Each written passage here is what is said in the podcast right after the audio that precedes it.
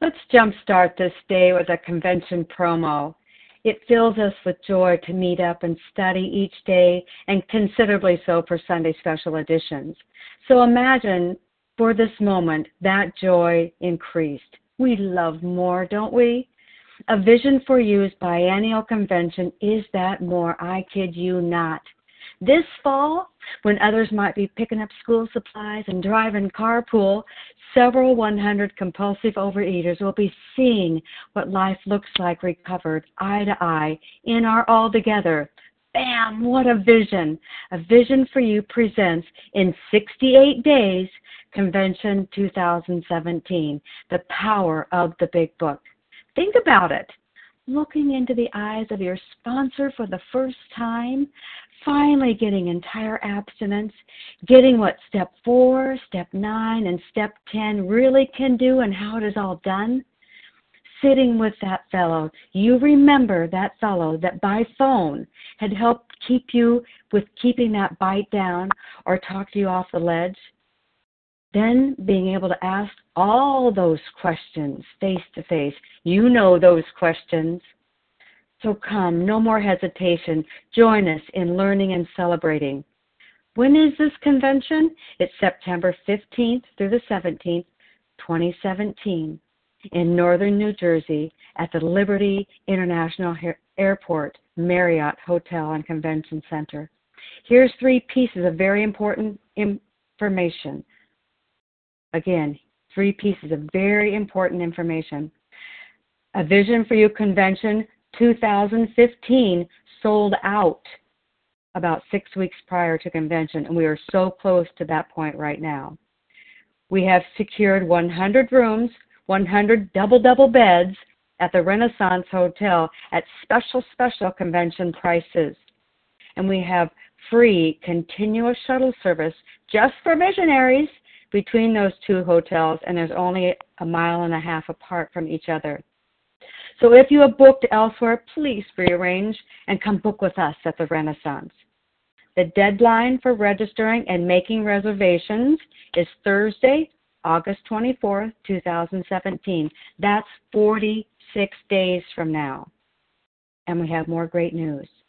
There will be a limited amount of scholarships awarded in need at convention this year. So, your one stop shopping place for all details convention, including scholarships, are on our very fun, very friendly website at www.avisionforyou.info. Now that's a wrap. Ergo, you all ready? I'm ready. So let's bring it on. A Vision for You, Sunday Special Edition. Good morning, Leah. Good morning, Melanie, and thank you. And good morning, everyone, and welcome to a special edition of A Vision for You. Today is Sunday, July 9th, 2017. The share IDs for Friday, July 7th are the 7 a.m. Eastern 10128 and the 10 a.m. Eastern Big Book Study 10130. This morning, A Vision for You presents Dr. Bob's Nightmare. We celebrate Dr. Bob's last drink on June 10, 1935, and that is considered to be the founding date of Alcoholics Anonymous.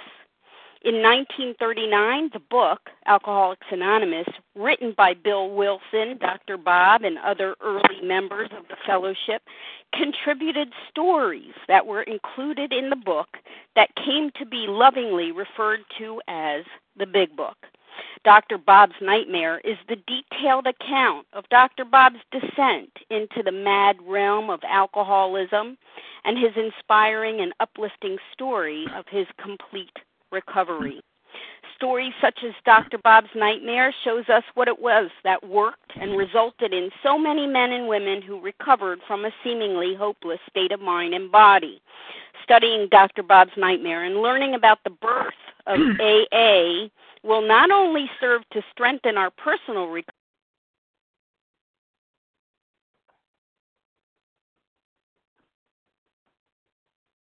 Yes, we just lost you. We lost you.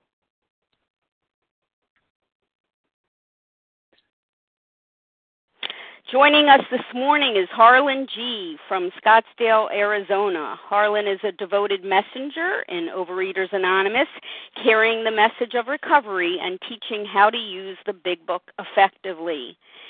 With great pleasure, I welcome Harlan this morning. Good morning, Harlan. Good morning, Leah. I am, as you said, Harlan G. I'm a recovered compulsive overeater in sweltering Scottsdale, Arizona. Um, very, very glad to be here this morning. Thank you so much for having me. We're going to be talking this morning about the other one. We hear a lot in the first 164 pages about Bill Wilson, and as well we should. But this morning, we're going to turn our attention as best we can to Dr. Robert Holbrook Smith. And Dr. Smith was born in St. Johnsbury, Vermont on the 8th of August, 1879, and he, he was to become the co-founder of AA.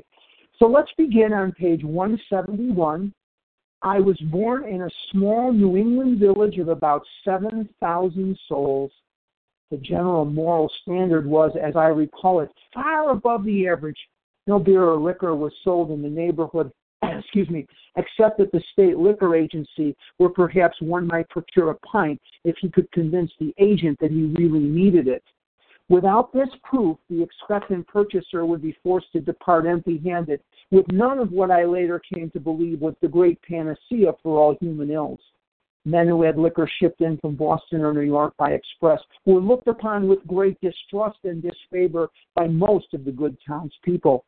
The town was well supplied with churches and schools in which I pursued my early educational activities. We're talking about 19th century Vermont. We're talking about very, very uh, different atmosphere than what we see today, where only li- liquor could only be purchased through state stores. You have some states where that is still the case, um, but it was definitely the case in Vermont at that time. Bottom of 171. My father was a professional man of recognized ability, and both my father and mother were most active in church affairs. Both father and mother were considerably above average in intelligence.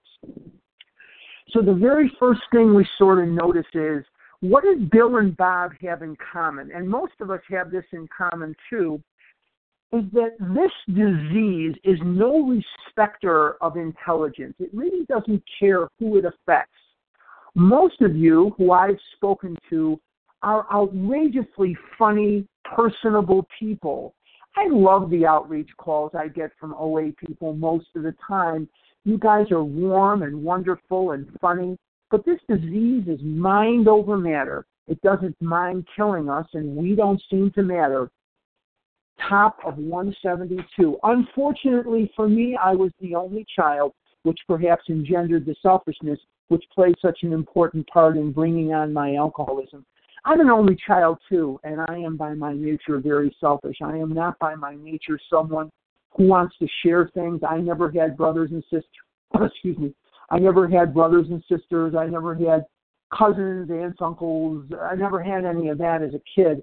So it really, I, I got the idea early on that everything was about me, just like Dr. Bob is describing and it really was a weapon which was going to rear its ugly head in my in in uh, in my life because that selfishness brought me to the brink of death. Um, it, it just it, it never it never was an asset. It was always a liability in my life. From childhood through high school, I was more or less forced to go to church, Sunday school, and evening service. Monday night Christian endeavor, and sometimes to Wednesday evening prayer meeting. This had the effect of making me resolve that when I was free from parental domination, I would never again darken the doors of a church. This resolution I kept steadfastly for the next 40 years, except when circumstances made it seem unwise to absent myself. I was dragged to synagogue as a kid and forced to go to Hebrew school after school and I never really liked it. I never re- my Hebrew was always really bad. Uh, I just felt like the prayers meant nothing to me. Had they been in English, maybe they would have gotten through to me. I'll never know. But it just seemed that I was really a stranger in a strange land. I never really looked around in a synagogue and felt at home. I never felt worthy of being there. There were people there who were far, far more religious than I and far, far more in obedience to the precepts of the religion, the, the laws of the religion than I. And I just felt like I didn't fit in. And this feeling of not fitting in in that kind of a setting was also something that I had to work on and continue to have to work on in my daily prayer life. God is a part of my life today. Prayer is a part of my life today, as is meditation. And I have a very strong, constant companionship with my Creator today. But I have to work at it. But I work at it in my own way. I don't work at it in a way that is pre prescribed for me by someone else but my relationship with my higher power and my step 2, step 10, step 11, step 12 endeavors are a very, very integral ingredient in my recovery. And without them, I would certainly be thrown into the arms of a chocolate turtle or a Kit Kat bar. I'm in the middle of 172.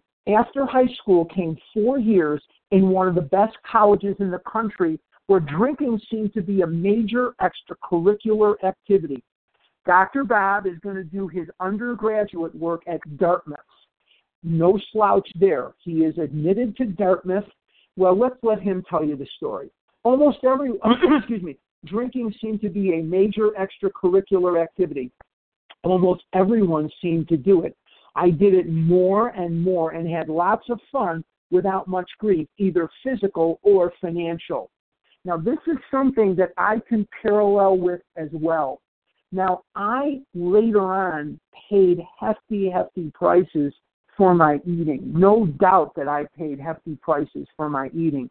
But one of the things that my friends noticed about me was I seemed to be able to eat anything and everything in whatever quantities I wanted to eat them in, and never was afflicted with heartburn or some of the other maladies that they seem to be afflicted by if they eat over a certain amount of something.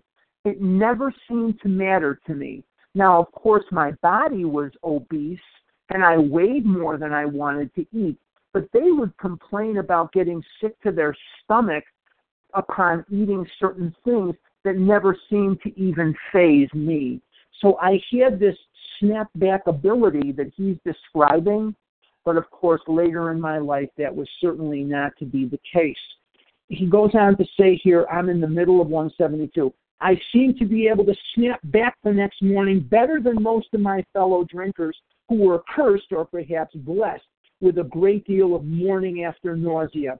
I had some morning after nausea, but again, some of my friends really complained about things like heartburn, things like that, which I never was affected by. Never once in my life have I had a headache, which which fact leads me to believe that I was an alcoholic almost from the start.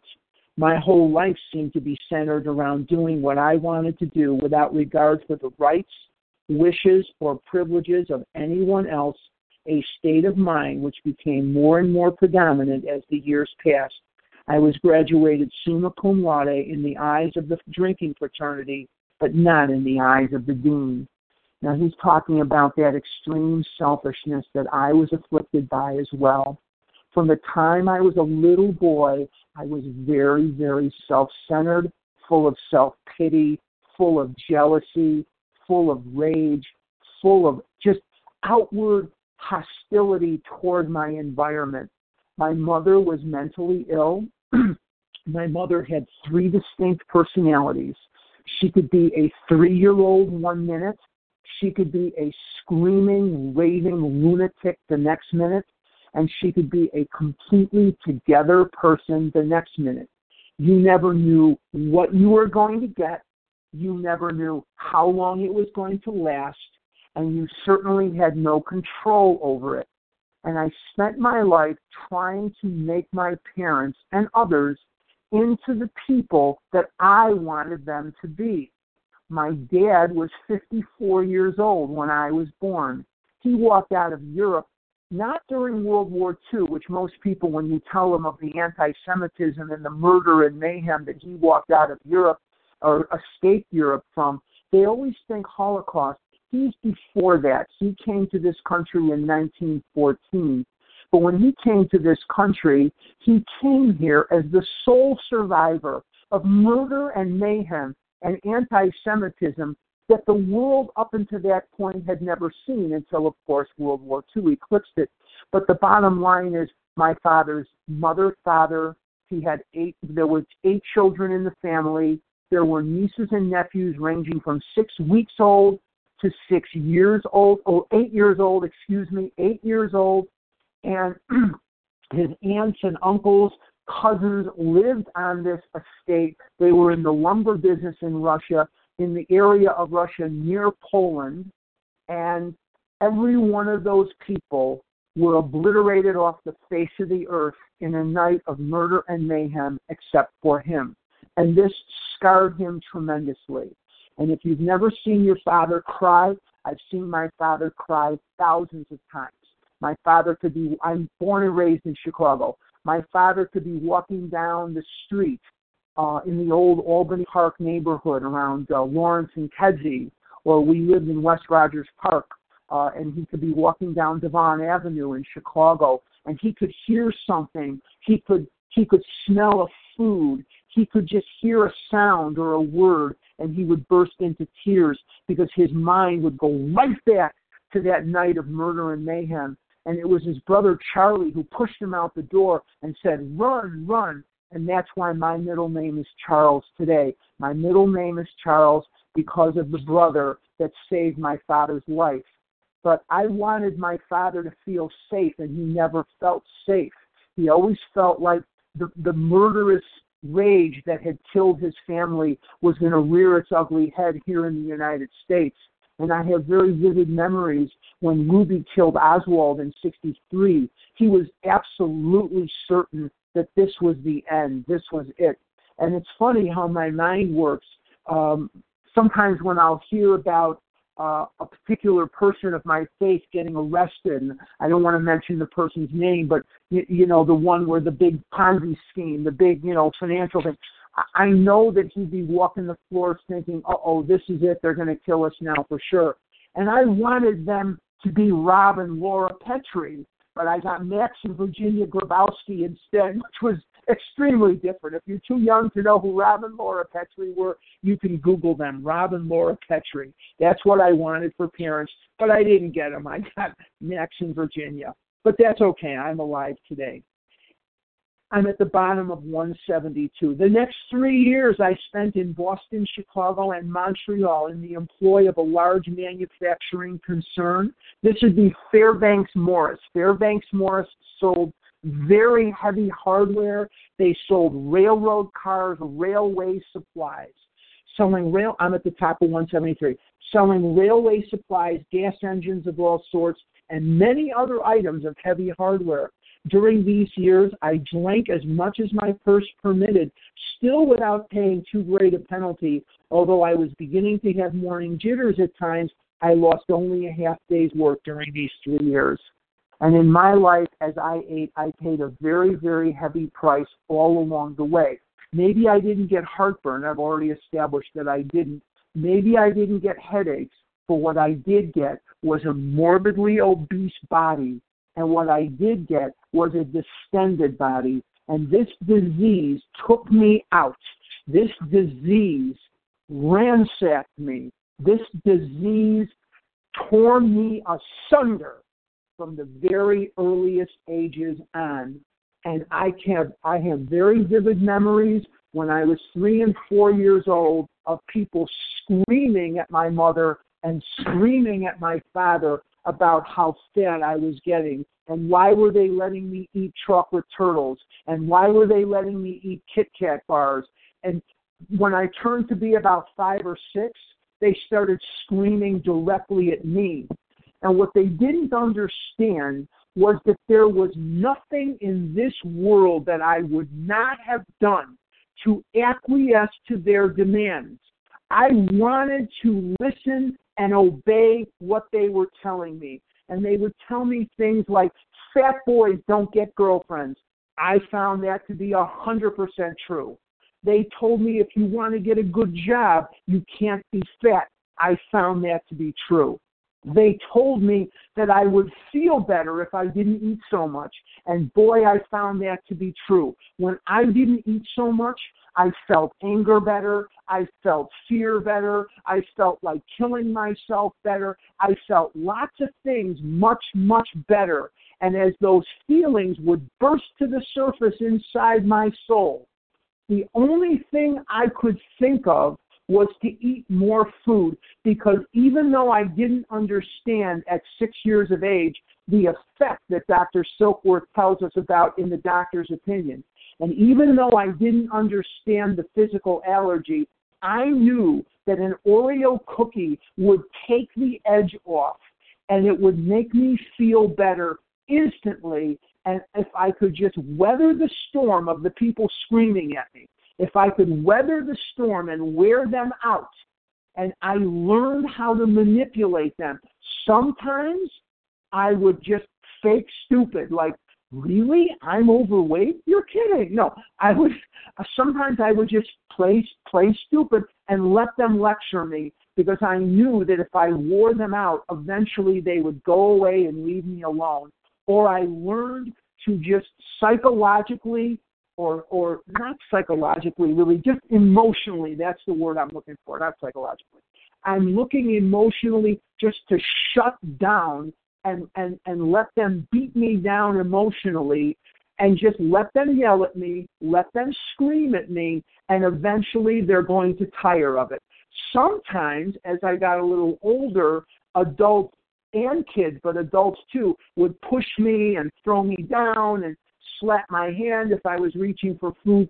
So there was some of that as well. I learned to take it because I, in my mind, thought I deserved it. And there were people who treated me very, very horribly because of my obese body. But in my mind, I absolutely deserved it because if I didn't eat so much, I wouldn't be in this situation right now. And so I learned to hate myself as a child because if I wasn't so fat, I wouldn't be in the position where I had to take this kind of crap from people who, although they, you know, the road to hell is paved with good intentions, they said they had good intentions, and I believe that they did, but it, sometimes they went over the top.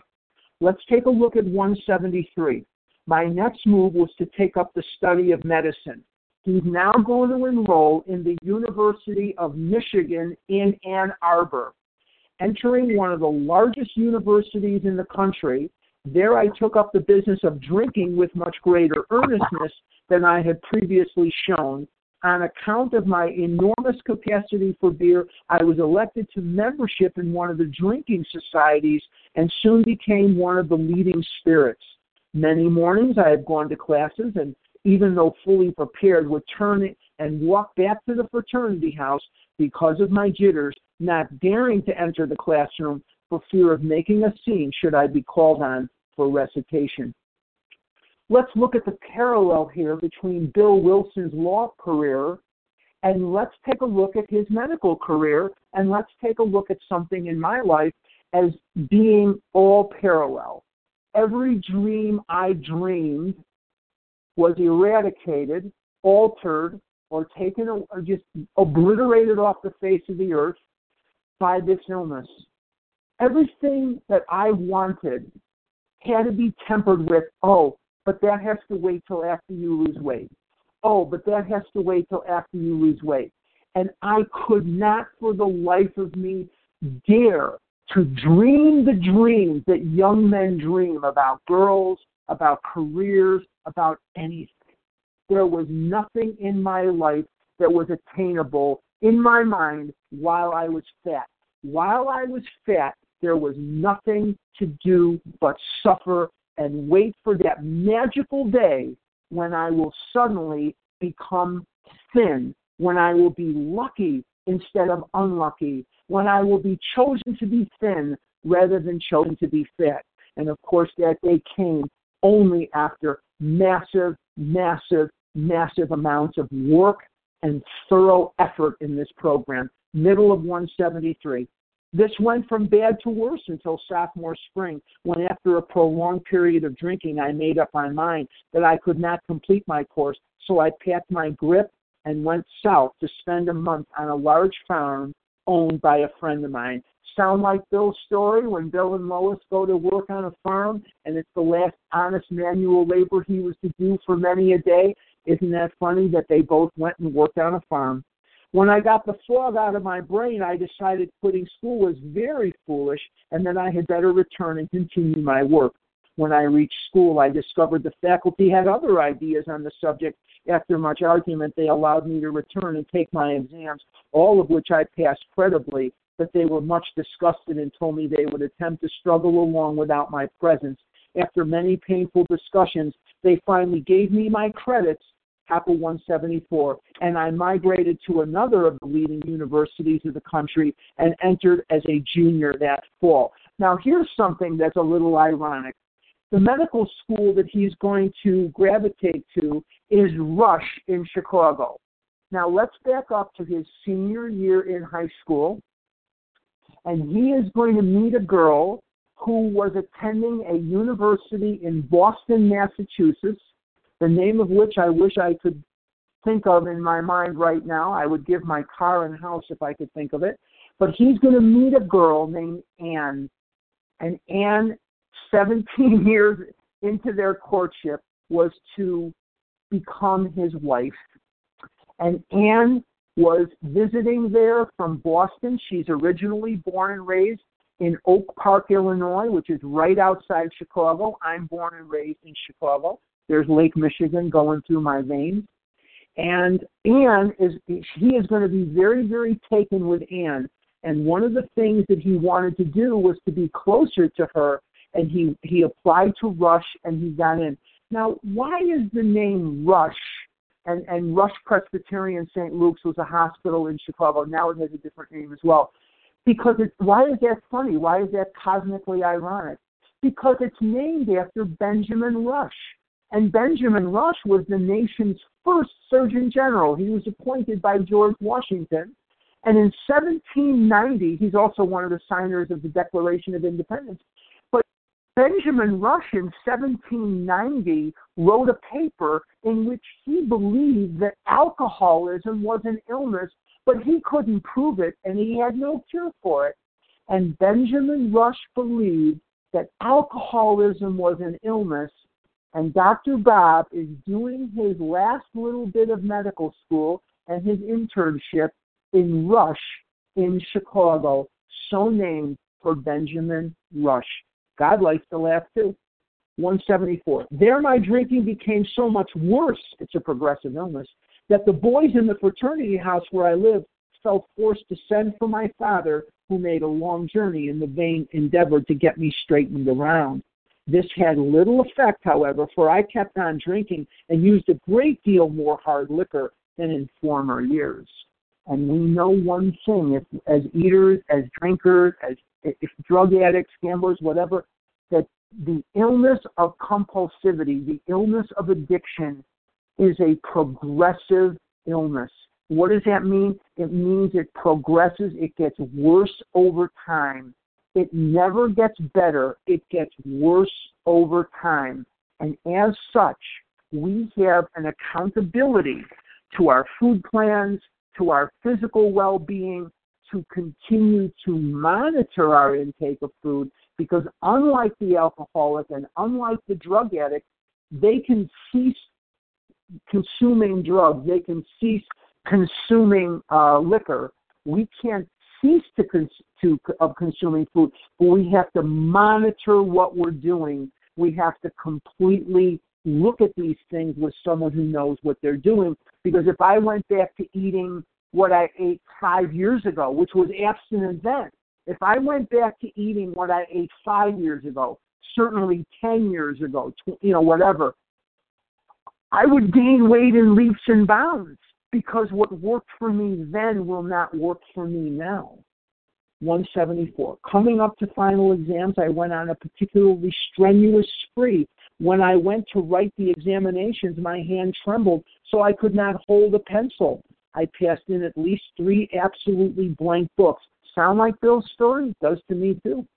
I was, of course, soon in the carpet, and what and the upshot was that I had to go back for two more quarters and remain absolutely dry if I wish to graduate. This I did and proved myself satisfactory to the faculty, both in deportment and scholastically. I conducted myself so creditably I was able to secure a much coveted internship in a western city. Now he's in Akron, Ohio. He is now doing an internship at City Hospital in Akron, which is considered the elite hospital in that area of Ohio. He is now in Akron and he is now working at City Hospital where I spent two years. During these two years, I was kept so busy that I hardly left the hospital at all. Consequently, I could not get into any trouble. We know that that's very temporary. When those two years were up, I opened an office downtown. I had some money, all excuse me, I had some money all the time in the world and considerable stomach trouble. I soon discovered that a couple of drinks would alleviate my gastric distress for at, le- at least for a few hours at a time, so it was not at all difficult for me to return to my former excessive indulgence. And what is he going to find now? That while he was dry for two years, his disease was progressing as it is with all of us. We've all heard that old booby mancha. Booby mancha is a Yiddish word uh, I don't know that it's going to be the Yiddish word of the day. Every time I do a special edition, we have a Yiddish word of the day. I'm not sure if that's it or not. But a booby is a grandmother, and a mindset is a story. So it's a story your grandmother would tell you that while you're in your OA meeting, your disease is doing push-ups. Well, that's a good one, but we might we might come up with a better one later. Bottom of 174. By this time, I was beginning to pay very dearly the disease is progressing physically and in hope of relief voluntarily incarcerated myself at least a dozen times in one of the local sanitariums. So he is going in voluntarily to a drying out center. I was between Skyla, I think it's Skyla. I've never been sure about the pronunciation. I'll, I'll and Shibboleth.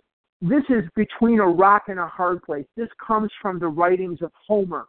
And Homer writes about the uh, sea uh, right around where Italy and, and Greece are in the Mediterranean. And there's one hazard for the sailors, and if you try to avoid it too much, you'll go to the other hazard. So you have to kind of negotiate right down the middle. But what this means is a rock and a hard place. Now, because if I did not drink, my stomach tortured me, and if I did, my nerves did the same thing after three years of this, I wound up in the local hospital where they attempted to help me, but I would get my friends to smuggle me a quart, or I would steal the alcohol about the building so that I got rapidly worse. And we see now that he is plunging into an absolute alcoholic situation that he cannot get out of. He is the fly in the spider web. And the more that he struggles, the more he is going to be entrapped by his own disease. If I ate more, I felt bad. If I ate less, I felt bad. It, no matter what I did, I could not beat this illness. This illness beat me down. And this illness put me in a situation where I couldn't win. I just couldn't get out of its way.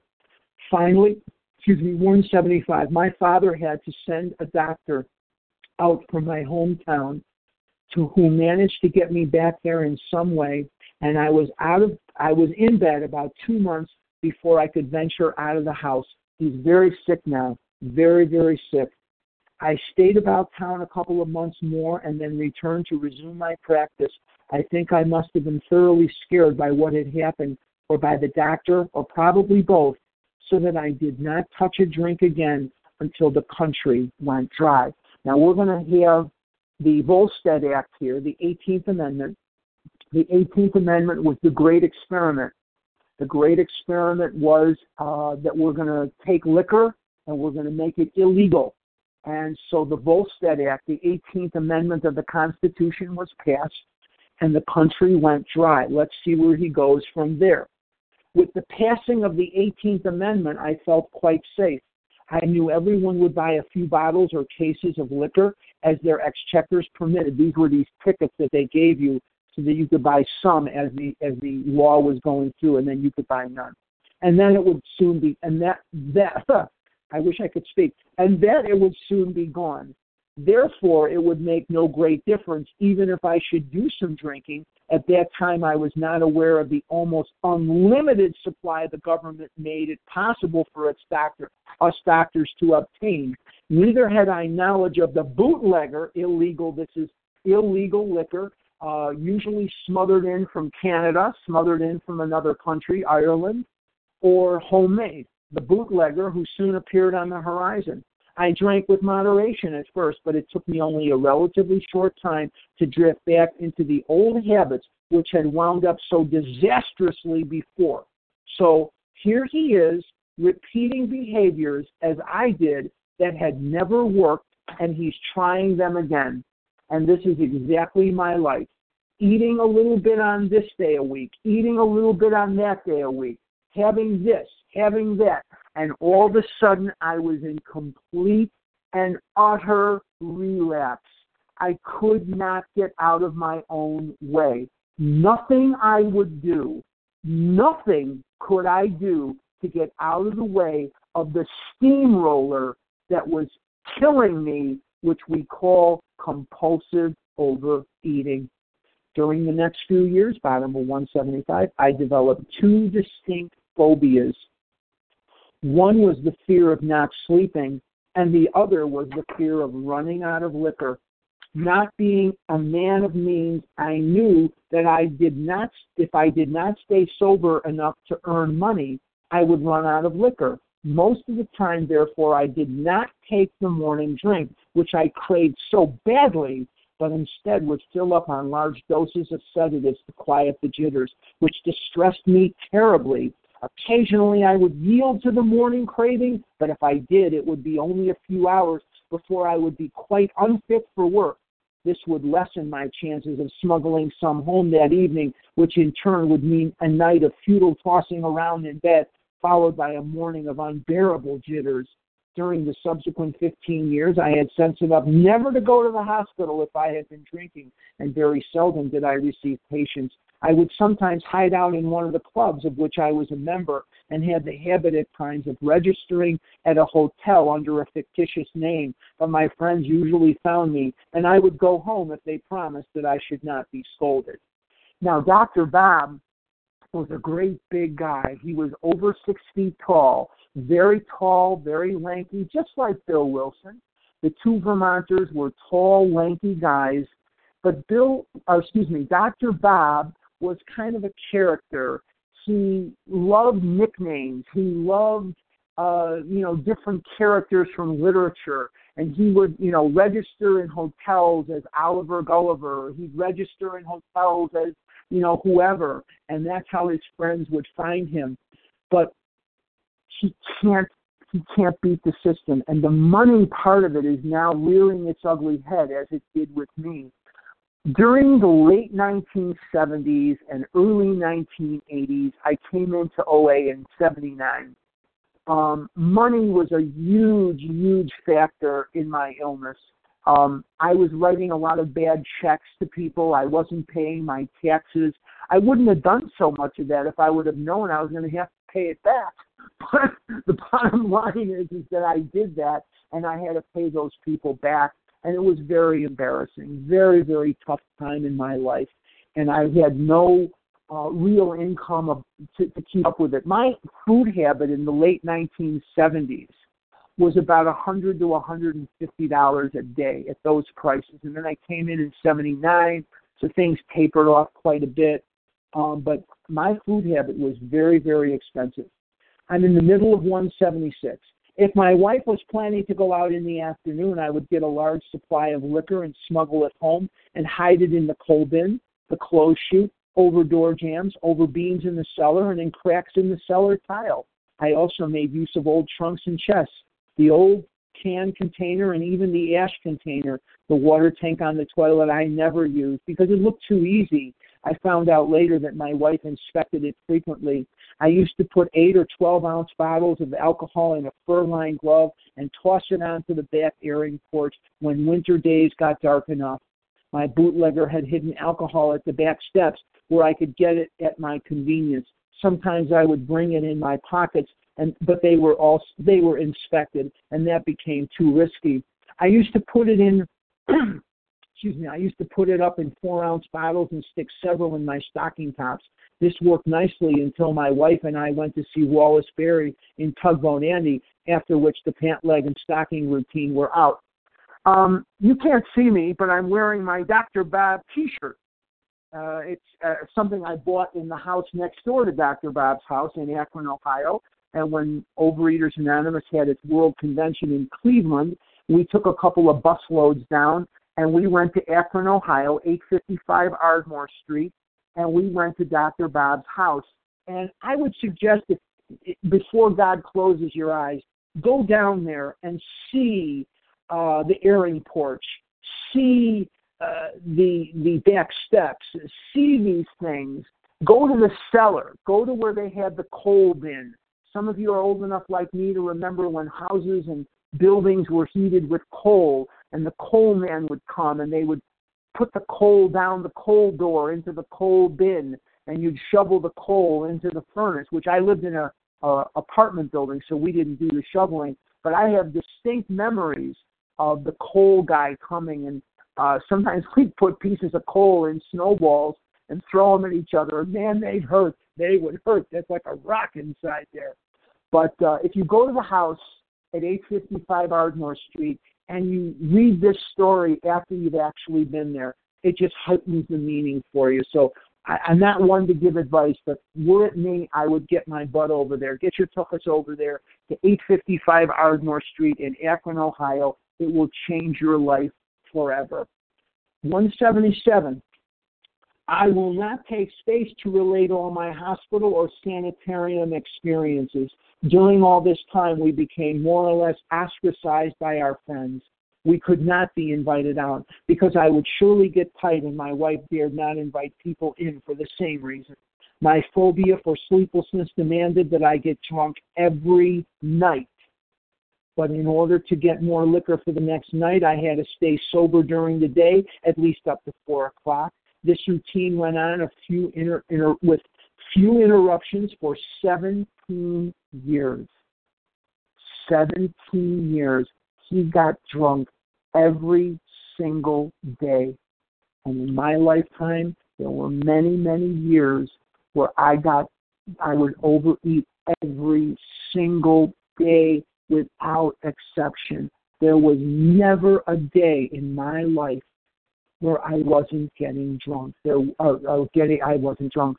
I where I wasn't compulsively overeating. There was never a day where the food felt like it was okay, like it was under some modicum of control, and that was something that just tore me to shreds. 17 years he's getting drunk every day. It was really a horrible nightmare, this earning money, getting liquor, smuggling it home, getting drunk, morning jitters, taking large doses of sedatives to make it possible for me to earn more money, and so on ad nauseum. I used to promise my wife, my friends, and my children that I would drink no more.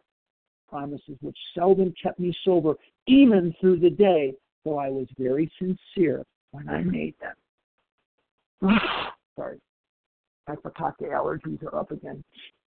I would promise people who loved me, they had tears in their eyes, and I would promise them that I wouldn't eat that way anymore. And I did. And I would often do it within minutes, hours, certainly a day of making those promises. And Bill Wilson would make those promises to Lois. And we talked about that when we studied Bill's story. We talked about that in the Bible that they had, Lois and Bill. Every year, Bill would write, Lo, this is the year where I'm going to stop. Lo, this is the year when John Barleycorn is not going to rule our lives. Lo, I love you so much. This is the year I'm going to stop it. And every year, Bill meant those promises. And every year, Bob meant those promises. Bill loved Lois. Lois loved Bill. Bob loved Ann. Ann loved Bob. And he meant it. He meant it. But he couldn't do it because of an overpowering desire to do so. And let's just say for a second here that Bob did not understand why he was drinking. So let's take a look at why he was drinking. Bob was not drinking because he liked the taste of alcohol. Bob was drinking to overcome a craving that he could not overcome. Was liquor Bob's problem? Absolutely not. Was liquor Bob's problem? I'm going to say it twice. I know I've already said it. I'm going to say it again because when I say this on special editions and when I say this to people that call me, this takes them aback. And that's why I'm saying it twice. For the alcoholic, liquor is not the problem. Liquor is the solution to the problem. For the compulsive overeater, food is never the problem. Food is the solution to the problem. And if food is the solution to the problem, what is the problem? The problem is the buildup of everyday, normal human emotion. All human beings have happiness, fear, jealousy, anger, regret, remorse. All human beings have these emotions. And in the soul and the mind of a normal human being, a non addicted human being, these emotions will reduce to a manageable level by them doing very, very simple things. Things like going to the gym, walking the dog, playing with the cat, uh, drinking a glass of wine, making love, watching their favorite television program. Whatever it is they do, reading, whatever it is they do, these emotions will abate. But not so in the soul of a compulsive overeater or an alcoholic or an addict. These emotions will pinball around and they will wake up on the emotional side of the brain, the mental twist. And the mental twist will activate with a very, very strong suggestion to its host that he or she eat an Oreo cookie. Funny how my mental twist said, go eat some tuna fish with some lettuce. My, my, my mental twist never said that to me. Uh, my mental twist says, eat an Oreo, eat a chocolate turtle, eat a Kit Kat bar. Why? Because my mental twist knows that those foods will produce an instant effect that will give me a sense of ease and comfort instantly so that the emotional level will reduce and I will feel better in, immediately. Now, on the intelligence side of my brain, my intelligence side of my brain says, oh, no, don't you dare eat that Oreo cookie. Don't you want to go on at least one date with a girl before you die? Don't you at least want to know what it feels like to walk down the street with a girl? Don't you want to know what it looks like to buy clothes in a normal store? Don't you want to know what it is like to look at yourself in the mirror and not be thoroughly and utterly disgusted to the point where you wish you were dead? And the emotional side of the brain calls up one of its components to this disease to aid the mental twist called the mental blank spot. And the mental blank spot is a built in forgetter. And the built in forgetter eradicates any memory I have of what the food has done to me. And it will only allow me to focus in on what the food does for me. Now, in a normal brain, the intelligent will outweigh the emotional, but in the brain of an addict, the emotional will vanquish the intelligent, and I eat an Oreo cookie with every intention of eating just one or two. And I eat the entire package. Because I eat one Oreo cookie, and about nine seconds in, I feel fantastic. Man, does that feel good. The girl I have a crush on is sure to be mine. the bank account, which I no longer have, is going to seethe and swell with money through no effort on my part at all. And everybody is going to now stick to my script and treat me good. And about 10 seconds in, the pall of remorse and shame and regret are upon me, and I feel horrible. But I cannot stop eating because I have sprung the physical allergy. And that physical allergy makes it impossible for me to stop eating Oreo cookies.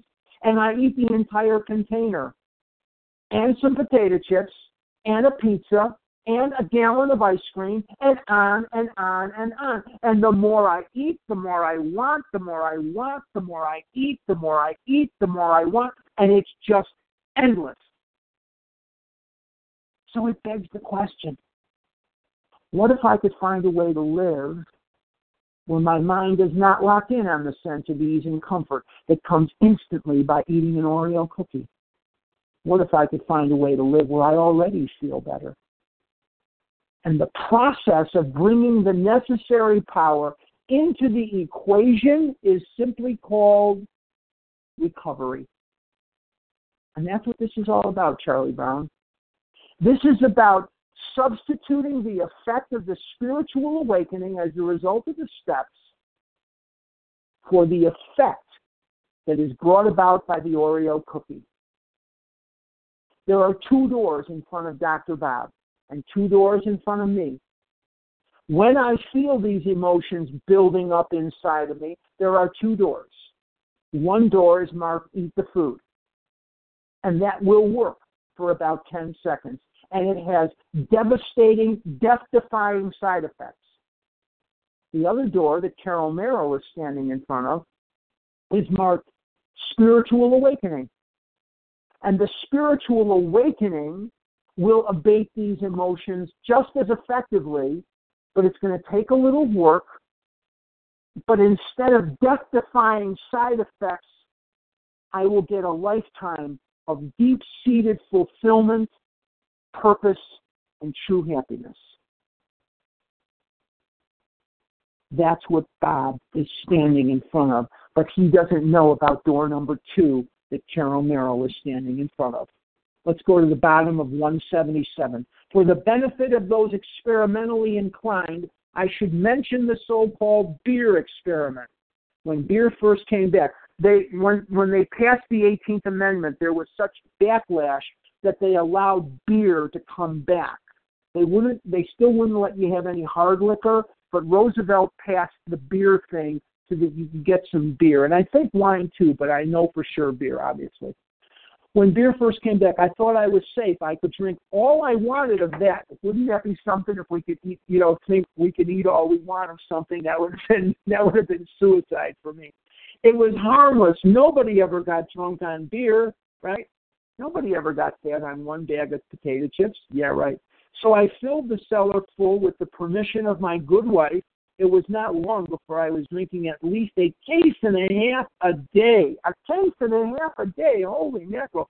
I put on 30 pounds of weight in about two months, looked like a pig, and I was uncomfortable from the shortness of breath. It then occurred to me that after one was all smelled up with beer, nobody could tell what had been drunk so I began to fortify my beer with straight alcohol. Of course, the result was very bad, and that ended the beer experiment. Now we're about to see God's hand. We're now about to see God coming in to throw light and warmth into the shivering, dark, freezing cold cave of alcoholism we're going to see the constellations of his miracles coming together because this is something that God ordained, I believe, or it wouldn't have grown, it wouldn't have flourished, it wouldn't have been as successful as what we see today. And this is something that is, in my opinion, nothing short of a miracle.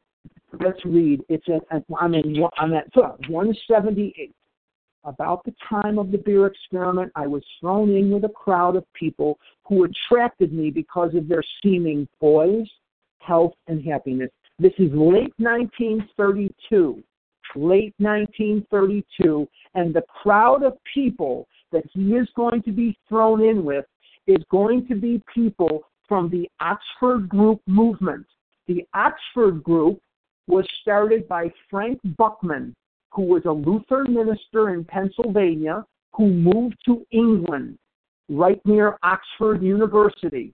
And when they were on a trip to, in South Africa to uh, evangelize, the porters would write in wax on the window who was to occupy that uh, car, or that, not the car, the compartment, and they kept writing Oxford. And after writing Oxford on a bunch of them, people started calling them Oxford Group, Oxford Group. And then by virtue of the fact that they were near Oxford University, the name stuck and they became the Oxford Group movement. But they were not concerned with alcoholism at all. What they were concerned with was infusing enthusiasm back into first century Christianity. And first, uh, Buchman believed that Christians had lost their zeal, had lost their enthusiasm. Enthusiasm is a good word to be talking about because it comes from two Greek words, entheos, from God. Entheos is the root of enthusiasm from God. And Buchman went to China on a mission and saw Christians in China that were highly enthusiastic for their religion because of altruism, and they were giving of themselves with no thought of return. And he believed that they had tapped into a secret, and it was this altruism that he believed was going to inspire people to come back to Christianity and to come in with an enthusiasm and theos from God. And Dr. Bob is now going to Oxford group meetings in Akron. Now, the reason that the Oxford group was strong in Akron at that time was because of Harvey Firestone, who owned Firestone Tires. They used to call Akron Tire Town. I think they still do. Tire Town because Goodyear was there, the Seiberlings owned Goodyear, Firestone was there, Goodrich was there. A lot of the tires that you drove on came out of Akron, Ohio. Uh. Harvey Firestone had a drunken son. And in an attempt to cure his son of his alcoholism, Harvey Firestone made the money available to bring these big, huge names in the Oxford group movement, excuse me, to come and speak in Akron. Otherwise, they probably wouldn't have come to such a small town. So let's take a look. We're on 178, which I could never do. And they seemed very much at ease on all occasions and appeared very healthy. More than these attributes, they seemed happy. I was self conscious and ill at ease most of the time. My health was at a breaking point, and I was thoroughly miserable. I sensed they had something I did not have from which I might readily profit.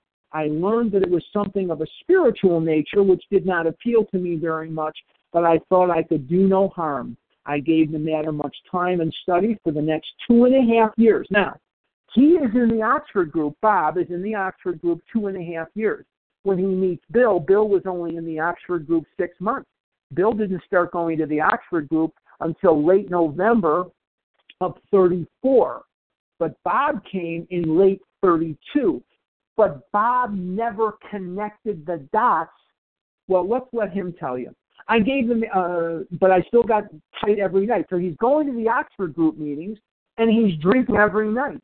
And there are people in OA, and I was one of them, who I would go to meetings and give a sort of pretensive show, uh, but I would eat all the time. And there's people, unfortunately, that do that today. I read everything I could find and talked to everyone who I thought knew anything about it. My wife became deeply interested, and it was her interest that sustained me, though I at no time sensed that it might be an answer to my liquor problem. Because he never understood that he couldn't take the first drink and that he had to take these actions. He never put it down. How my wife kept her faith and courage during all those years, I'll never know, but she did. If she had not, I know I would have been dead a long time ago. For some reason, we alcoholics seem to have the gift of picking out the world's finest women Why they should be subjected to the tortures we inflict upon them, I cannot explain. Can't explain it either, but alcoholics seem to have a hold on women that us fat boys will never have. We'll just never, never, never have. Okay, before we read the next paragraph, let's back up and give a little bit of a backstory as to what's going on. In the Oxford group meetings that that Bob attended, there was a woman named Delphine Weber and a woman named Henrietta Seiberling. And Delphine Weber was very, very concerned about Bob Smith's drinking. And unbeknownst to Bob Smith, she approached Henrietta Seiberling of the Goodyear Tire family about a prayer meeting for Dr. Bob to pray for some solution to his drinking problem. There were Oxford groupers there, and they met at the home of T. Henry and Clarice Williams. T. Henry and Clarice Williams were pillars of the Oxford group meetings at that time and continued to be so even after the formation of AA they hosted many, many of the meetings on Wednesday night that the drunk squad of the Oxford group was to attend. T. Henry and Clarice Williams hosted this meeting. Dr. Bob was not there. And they got together and they prayed to God in April of 1935 for a solution to Bob's drinking. April of 1935 in New York, Bill Wilson is preparing to go to Akron, Ohio on a proxy fight over a tool and die company that makes tire making equipment. And Bill is visiting with Dr. Silkworth about his approach. And Silkworth says, I've heard of some of the shenanigans you're pulling out there, Bill taking these drunks to the Oxford group meetings and they don't want to go, and you're preaching at these guys from a moral hilltop. You need to tell these people what I told you about the fatal malady, the physical allergy, and the twist of the mind. Bill is now preparing to come to Akron. Well, let's let them tell you. About this time, a lady called up my wife, that's Henrietta Seiberling, one Saturday afternoon saying she wanted me to come over that evening to meet a friend of hers who might help me. Let's stop right there. Bill Wilson comes to Akron, Ohio on this proxy fight. He's at the Mayflower Hotel in Akron, downtown Akron. It's a Saturday afternoon. There's a church directory on one side of the of the of the lobby, and a bar at the other side of the lobby. Bill is listening to the music and the laughter and the conversation coming out of the bar. He's on very shaky ground. It's a lonely Saturday. He doesn't really even have the money to go back to New York because his business associates have abandoned him there in Akron. He could have easily gotten drunk. He goes into the bar and gets nickels to make phone calls. He starts calling these guys. Now we think that Reverend Tunks was the first guy he called. Ah, nope. He called a bunch of them and he told them, excuse me, that he was a rum hound from New York and he needed another drunk to talk to. Some of them said, Well, so what are you calling me for? I don't even drink. And if you're that into it, I'll see you in church tomorrow morning. Click, goodbye. Now, I don't know about you, but I sell on the phone, and I train people to sell on the phone. A lot of people would have given up, but he persisted. And he got a hold of this guy called Reverend Tunks, who was an Episcopal minister in Akron, Ohio. And Reverend Tunks told him that he knew of somebody in the Oxford group meeting, and he gave that, him a list of some people in the Oxford group meetings, and one of them was Henrietta Seiberling. And since Seiberling owned Goodyear, and Bill falsely assumed that it was the wife of Seiberling. It was really the daughter in law. She was going through a divorce. She was living in the gatehouse. As a last ditch effort, he calls Henrietta Seiberling on Mother's Day, 1935. Henrietta Seiberling wasn't surprised in the least that he was calling because her faith was strong and they had asked God for guidance of what to do about Bob's drinking four weeks previous at their special Oxford group meeting at the home of T. Henry and Clarice Williams. She said to him as naturally as anything, Come right over. He goes over to the Seiberling Gatehouse. Let's let the book take us from what happens from that point on.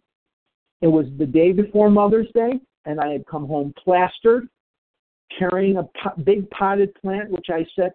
Excuse me, it was the day before Mother's Day. I, I screwed up there. I and the bill part of it the Saturday. Nah, okay.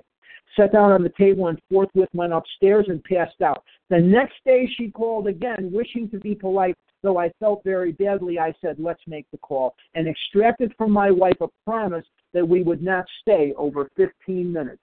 And that's exactly what Smitty, his son, and Sue, his daughter, told biographers that he extracted from Anne a promise that they wouldn't stay more than 15 minutes. We entered her house at exactly 5 o'clock, and it was 11.15 when we left. I had a couple of shorter talks with this man afterward and stopped drinking abruptly. Bang! This dry spell lasted for about three weeks, and then I went to Atlantic City to attend several days' meeting of a national society of which I was a member. This is the American Medical Association convention in Atlantic City, New Jersey in 1935. Bob got drunk at this convention every year and planned to get drunk at this one too. Anne Smith begs Bill, who now is living in the Smith home. He's living with them. They have invited him to stay. Bob and Bill had their very famous conversation. What did Bill bring Bob? Did he bring him religion? No. Did he bring him whatever? No. He gave him identification. Now, he told Bob of the allergy, which even as a physician, Bob did not know, and he told him of the mental twist. But he convinced Bob that he, he, he could not even take so much as the first drink. But Bob knew in the back of his mind that he had one more good drunk left in him, and nobody was going to tell him he couldn't get drunk at the AMA convention. And there was something else we'll get to in a minute. I drank all the scotch they had on the train and bought several quarts on my way to the hotel. This was on Sunday. I got tight that night and stayed sober Monday till after the dinner and proceeded to get tight again. I drank all I dared in the bar and then went to my room to finish the job. Tuesday, I started in the morning, getting well organized by noon. I did not want to disgrace myself. Excuse me. So I then checked out. I bought some more liquor on the way to the depot. I had to wait some time for the train. I remembered nothing from then on until I woke at a friend's house in a town near home. This was at the nurse's nurse's house in Ravenna, Ohio, which is one of the suburbs of of uh, Akron. I almost said Chicago one of the suburbs of Akron.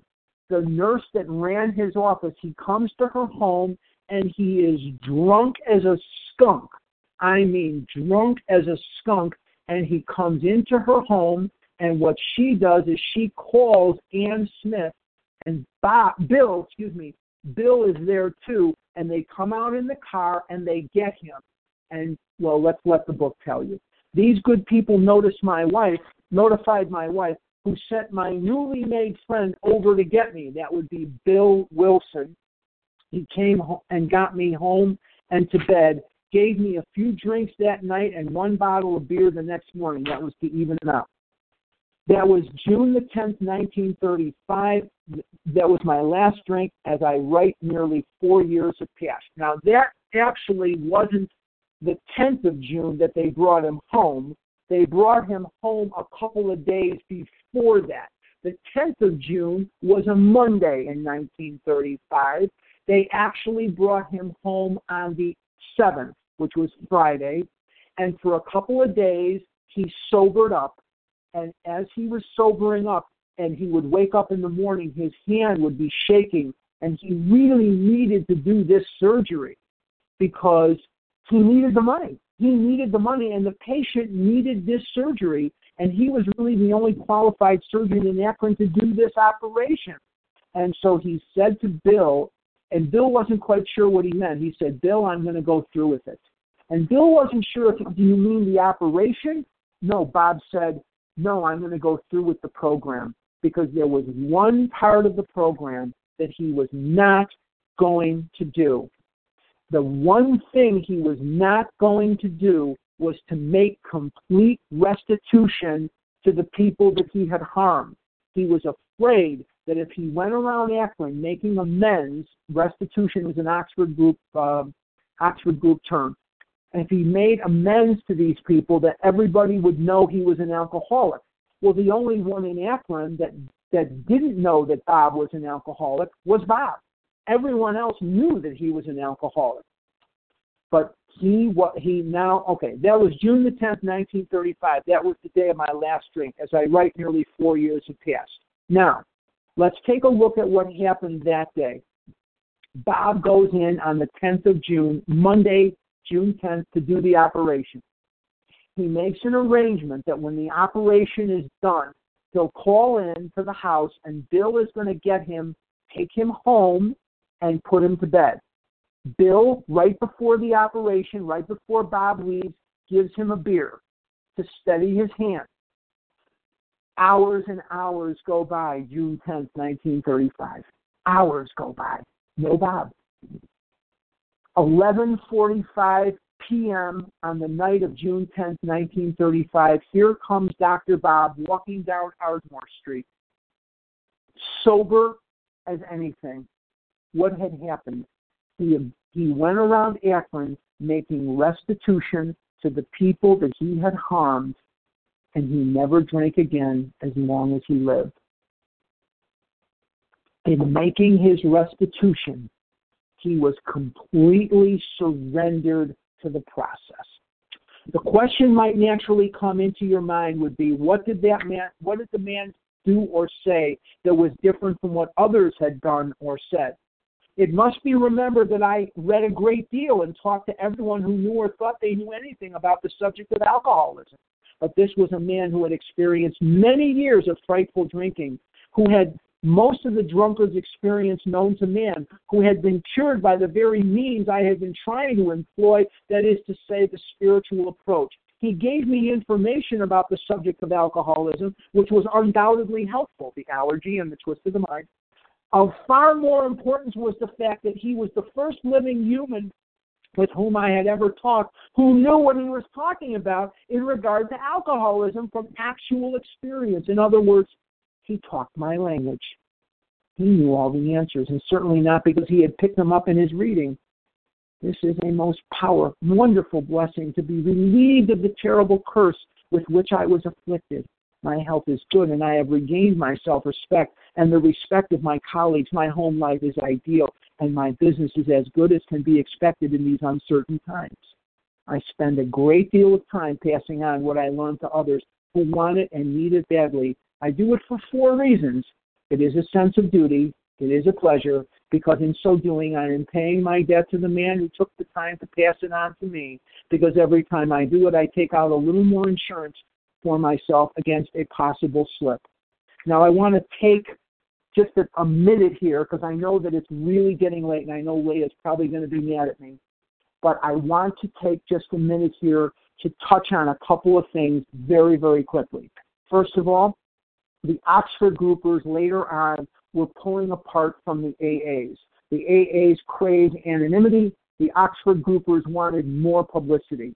The book was written in 37 and 38 and the Ox and came out in April of 39 and the Oxford groupers were not happy with the book because the book they said didn't give credit to the Oxford group movement who had gotten these guys sober. They wanted a much more religious book and the book was not what they had pro- approved of.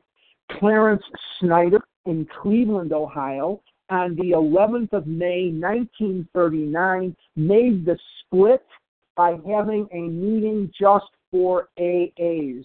And Alcoholics Anonymous, the Fellowship of Alcoholics Anonymous, took its name from the book Alcoholics Anonymous, and in May of 1939 was the first meeting of the split between the Oxford groupers and the alcoholics.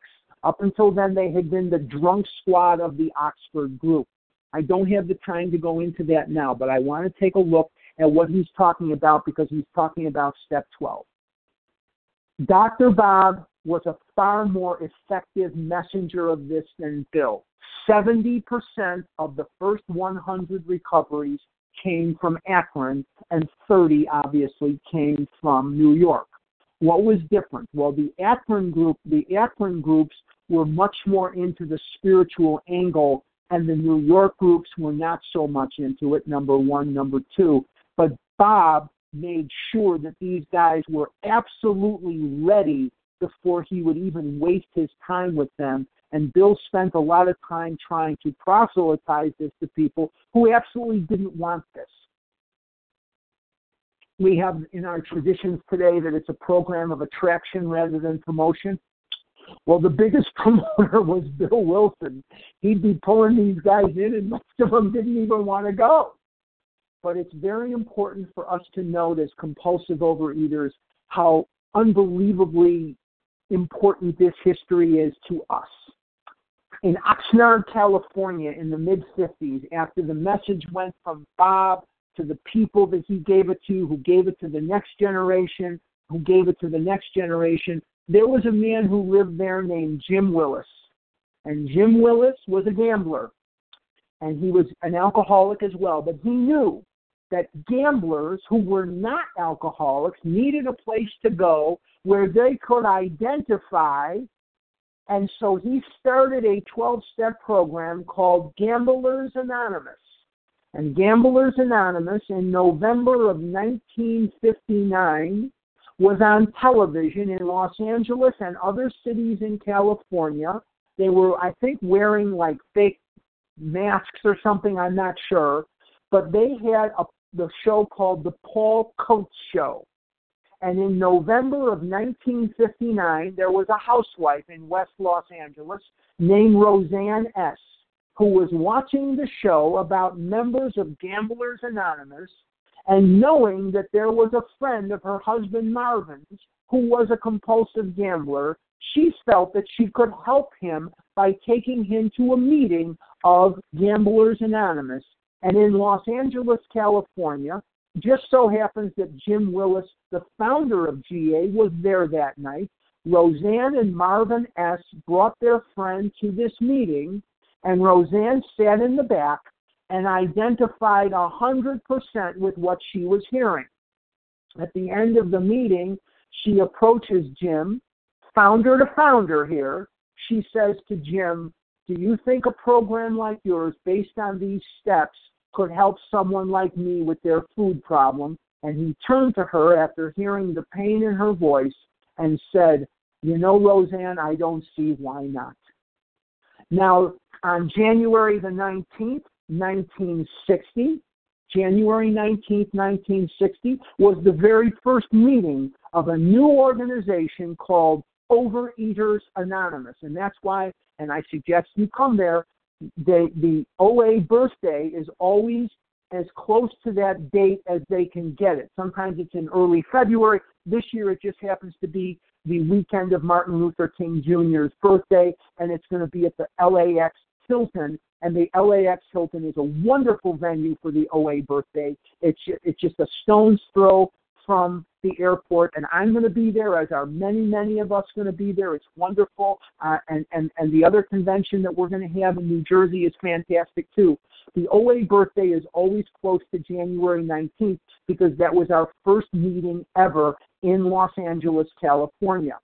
Now, independent of this, in Luling, Texas, there was a guy, and his name was A.G. Ainsworth.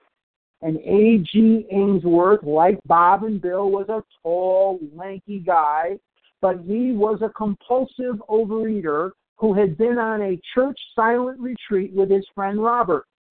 And Robert and A.G. lived in Luling, Texas, and they were driving home, and Robert was driving, and A.G. said to him, in a way that was almost joking, so that if Robert made fun of him, he could say, Oh, I was just kidding. But Robert heard the pain in AG's voice when AG said, Robert, do you think a program like yours of AA could help someone like me with their eating? And Robert heard the pain in AG's voice and simply said, You know, AG, I don't see why not. And in Luling, Texas, there was another woman named Norma B, who AG was sure had this illness too. And they started a group called Gluttons Anonymous. There were five groups of Gluttons Anonymous in 1962 and 16 groups of Overeaters Anonymous. And AG decided to call the main office in New York, the AA office, main office, to see if anybody else that they knew of was working these steps around a food issue. They gave him Roseanne's number in Los Angeles. And on a Sunday afternoon, AG and Norma B and members of the five groups of Gluttons Anonymous called Roseanne in Los Angeles, and it was like Stanley finding Livingston. AG flew his private jet with Norma and members of the five groups into Los Angeles, and they had their very first business meeting. And they incorporated Sandy B, the attorney, and they got all registered as a tax free corporation, and everything was made legal. And AG became the first man in OA because up until that point, the charter of OA forbade men, men from coming in. It was just for women only. And he became the first chairman of the board of trustees of Overeaters Anonymous. And in a vote of 16 to 5, the name officially became Overeaters Anonymous. And that's why you don't see Gluttons Anonymous today. And the message finally got to each and every one of us on this line or anybody that's listening on the podcast. So we are charged with a responsibility to pass this on. Because again, it is a sense of duty, it is a pleasure, because in so doing, I am paying my debt to the man who took time to pass it on to me. Because every time I do it, I take out a little more insurance for myself against a possible slip. Let's finish. Unlike most of our crowd, I did not get over my craving for liquor. Now, when he uses that word craving, he doesn't mean physical craving like we mean today. He means a yearning in the mind for it. Much during the first two and a half years of abstinence, I was, excuse me, all, almost always, it was almost always with me, but at no time have I been anywhere near yielding. I used to get terribly upset when I saw my friends drink and knew I could not. But I schooled myself to believe that though I once had the same privilege, I had abused it so frightfully that it was withdrawn. So it doesn't behoove me to squawk about it, for after all, nobody ever had to throw me down and pour liquor down my throat. If you think you are an atheist, an agnostic, a skeptic, or have any other form of intellectual pride which keeps you from accepting what is in this book, I feel sorry for you. If you think you are strong enough to beat the game alone, that is your affair. But if you really and truly want to quit drinking liquor for good and all and sincerely feel that you must have some help, we know that we have an answer for you. We know we have an answer for you. Let's read it in English. It never fails if you go about it if you go about it with one half the zeal you have been in the habit of showing when you were getting another drink, your heavenly Father will never let you down. If you are an atheist and you're reading these words, you are welcome here. If you are an agnostic, you are welcome here. The point that he's trying to make is that no matter who you are, as long as you are willing to believe that there is a power greater than yourself, you can recover. We welcome anyone here who wants to recover atheists, agnostics, whatever. Jimmy Burwell was an atheist, and he came in and he was one of AA's pioneers. Didn't get along well with Bill Wilson. They were at each other's throats constantly. But Jimmy Burwell drove home this idea of God as you understand God he was an atheist and he would not allow anyone to tell him what God or who God must be. This is the most magnificent miracle is the, is, is the formation of these of these groups. You know, it is said in closing here, Leah, I'm going to wrap it up here in a minute, I promise.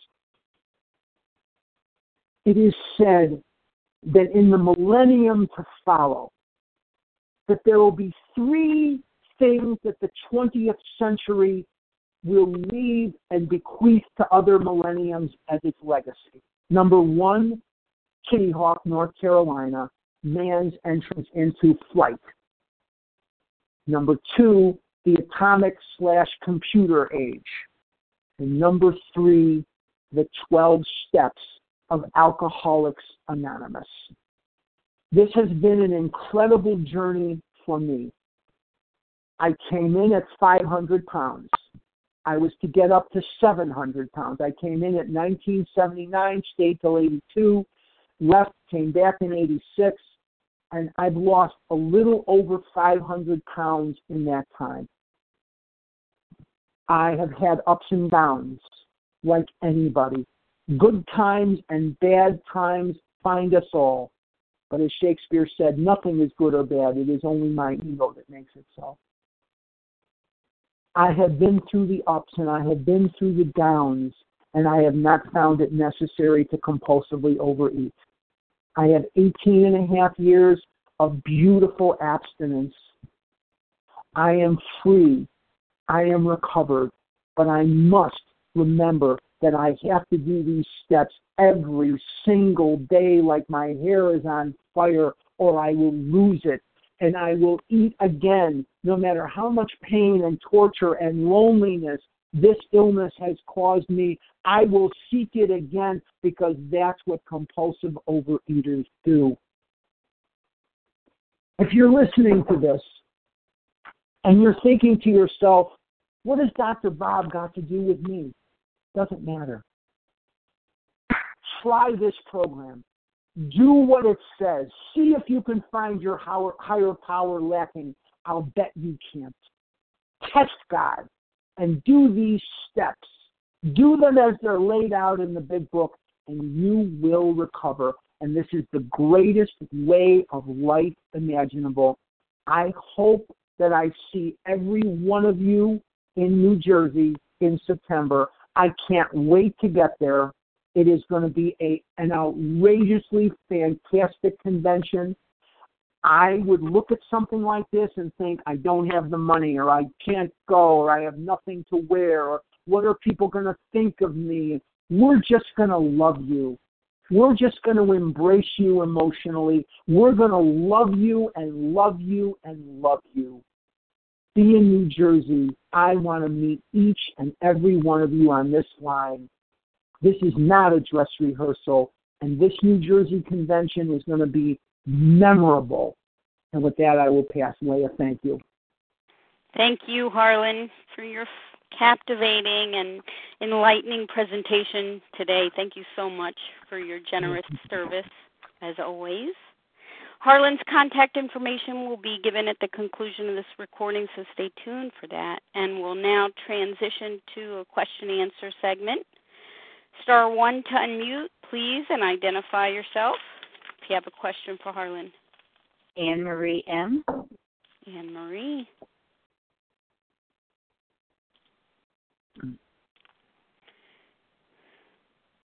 Anyone else? Gina from Rhode Island. Is that Dana? Jean, J E A N. Got it. I would like to know. Uh, oh, one minute. Let's let's okay, let Anne Marie go, and then it'll be your turn. Okay, Anne Marie, go ahead, please. Okay. Um, thank you, Leah, for your service, and and Harlan, I love listening to history, and I appreciate you so much. Um, my question is, uh, Bill was recovered, and I guess I was thinking that Dr. Bob was recovered, but I heard his, you know, I, and I've read his story many times that he was not, he, you know, he didn't have the the obsession hadn't been removed, or as he said, the craving hadn't been removed for two and a half years. So, mm-hmm. is he was he and he did a lot of um 12 step work during that two and a half mm-hmm. years when he was still mm-hmm. having the obsession. Was he considered recovered? Uh, I would consider I, him recovered. Far be it from me to tell to say Dr. Bob wasn't recovered. I mean, who am I? I'm a pitcher. Uh, uh, I mean, come on. I would say he was recovered. He gave medical attention to 5 thousand alcoholics without thought of charge. And when we look at the life of Dr. Bob, which I didn't have time to go into before, this man was a rampart of service. There were people, not one or two, that lived with them. Go to their home in Akron, see how small the home was. You know, these, when you read in these stories about how people lived with the Smiths and how they would come there at all hours of the night, you know, this was the height of the Depression. People didn't have telephones by and large. There were a few people that did. The Dotsons had a telephone, the Smiths had a telephone, there were certain other ones that had telephones. But the bottom line is they would just drop in, and it didn't matter whether it was dinner time or whatever. Everybody was welcomed in each other's homes. And Dr. Bob left no stone unturned to show people a hospitality, a love, and an open welcome mat to his life like nobody did. Was he recovered? You bet he was. You absolutely know he was. I didn't even have time to go into half the things that he did, but you bet he was. Absolutely. Yes. All right, well, thank you. So, someone that is now, you know, abstinent, um, but mm-hmm. yet still craving, uh, not craving, craving meaning physical craving or, no, or mentally no, obsessing about it. Obsessing, you know, about the food. If you're obsessing about, about food, you, you you need to look at your step work. He never said in there he was obsessing about liquor. He said there were thoughts of liquor. Sometimes I okay. can walk into a grocery store and they're baking cookies or they're baking pie. I'll get a thought, but I'm not responsible for my first thought. I'm responsible for my first action. Thank so, you. you know, Thank, okay. I, I'm not responsible for my first thought. I'm responsible for the first action. Thank you very much. Thanks, Anne Marie M. Jean L., your Mm. turn. Okay. Uh, thank you, Helen, for that fascinating presentation. It was Thank wonderful. Um, I would like you to clarify a term I hear quite often. I can't, I can't, I can't understand what it means. Mental twist. The mental twist is is activated by the buildup of emotions. The mental twist is the thought that you have in your mind that you want to eat food. When Bill wrote the 12 and 12, he called it the mental obsession. But because I'm a big book dude, I try to stick to big book terminology, and the words mental obsession are not in the big book, so I avoid them.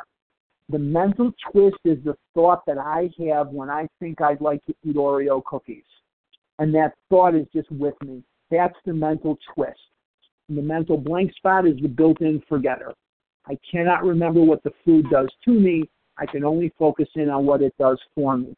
But the words mental twist are in the big book, but in the 12 and 12, he will call it the mental obsession. Does that help? Yes. Thank you very much. Okay. You're welcome, Jean. Thanks for the question. Thank you. Who else has a question for Harlan? Star one to unmute. My name is Rita, Jen Z. Sylvia from PA. Jen Z. Carla S. Janice M. Okay, I have Sylvia. I have Jen M. Z. I have Janice M. I hear you, Matt. Who did I miss? Barbara. Barbara. Your last initial, Barbara? S. S. Okay. Did I Carla miss S. Carla S? Yes. Okay. Anyone else? All right, that's a good list. Sylvia, let's start with you. Okay. Um, Harlan, thank you so much for um your presentation. That was really wonderful. Um, I need to ask, when did you have your spiritual awakening, Harlan? I had a profound spiritual awakening in 1986, and then I chose not to do everything I needed to do, and I had a profound spiritual awakening that began 18 and a half years ago, and I still am working on it today. I feel God very much in my life. I've never had a spiritual experience. I have had a spiritual awakening of the educational variety that came slowly over time. I pray all the time. The very first thing I do in the morning is I do step 11. Um, I pray the Saint, Saint Francis prayer every morning, very first. The, my eyes are open and bang. If I have to go to the bathroom, fine. But otherwise, I am on that St. Francis prayer and I pray incessantly through the day. I did not have what Bill Wilson had, uh, that you know that bang, that big bang kind of thing. I didn't have that. I had a I had a spiritual awakening that developed slowly over time. Thank you so much because that's what's happening to me. No big You're bang. welcome. That's what happens to most of us, Thank Sylvia. Don't feel bad. That's what happens to most of us. Bill was very atypical. Bill had this profound white light experience. I- I don't I don't see a lot of that that big bang kind of thing much uh, in in in twelve steps. I see like you and I slowly over time. Great. Thank you so much. I appreciate You're everything. Thank you. No problem. Thanks, Sylvia. Jen Z.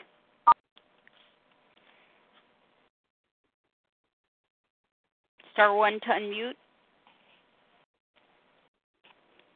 Here I am. We hear you. Okay. Um, thank you, Harlan, for your message today. It was very enlightening. I have what I hope is a three part question. I hope you can follow it. Um, I have so many I'll do my questions. Um, number one, uh, which group started the actual 12 steps? Was it the Oxford group? Oxford Um, Group had six steps. They did not have 12 steps.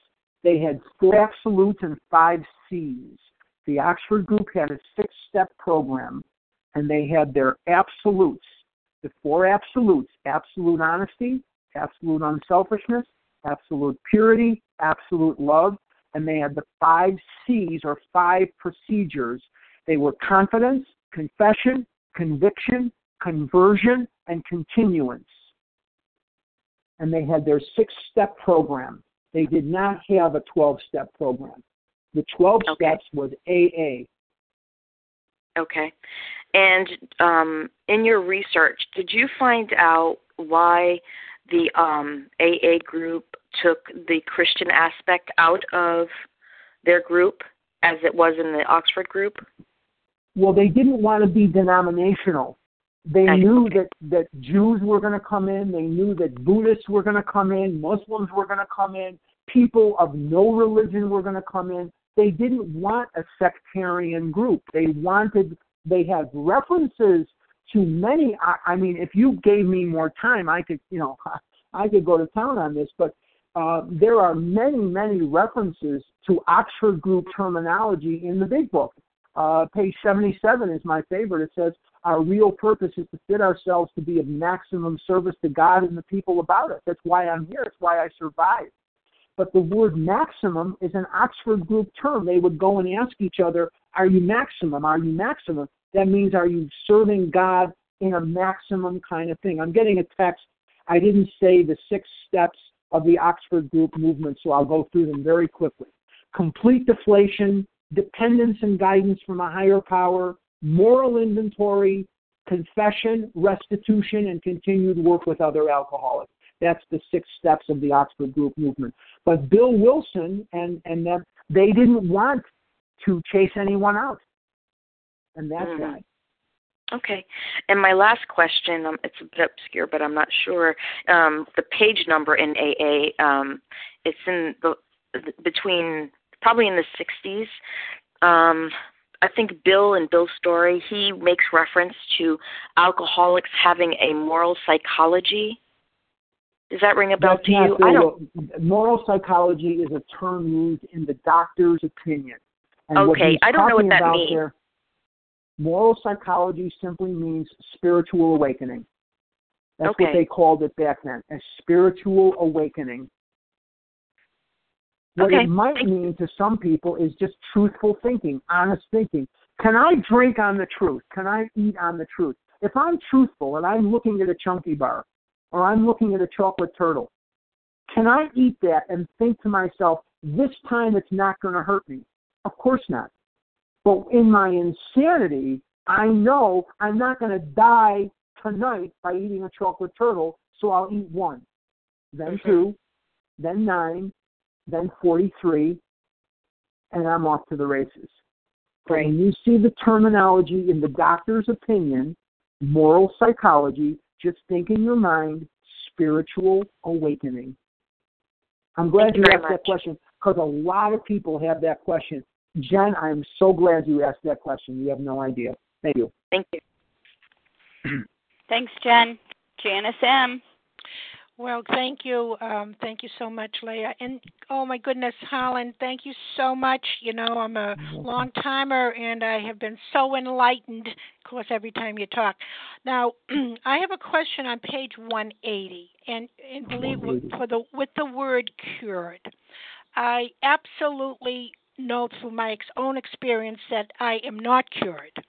All Right. right um you know because that's i mean i just know that it's one day but what why Mm-hmm. did why do they have this cure that can you explain that to me It was Bob's writing, and at the Yeah. time that he wrote this, Mhm. um, obviously uh, he used the term, but we shy away from that term today. I am not cured of compulsive overeating. I am in recovery. I am recovered from compulsive overeating, but I'm never cured. If I stop doing steps, if I stop helping other people, if I stop running around the country doing big book studies or retreats, if I stop answering my phone, I will be back in the arms of an Oreo cookie before you can say two and two is four. Um, but I am never cured. I really don't know why he used it, Janice. I really wish I, I did. But what I do know is he probably really meant recovered. He probably really meant recovered I rather than cured. Yeah. I believe that too. I, believe believe that. too. Thank you so Yeah. much, my dear. Thank You're you. welcome. Thanks, Janice. You're welcome. And th- Janice, thank you for everything that you do all the time for this for this organization. I, I just want to say thanks for your service as well. Yes, Okay. indeed. Thanks, Janice. Barbara S., please, your turn. Star one to unmute.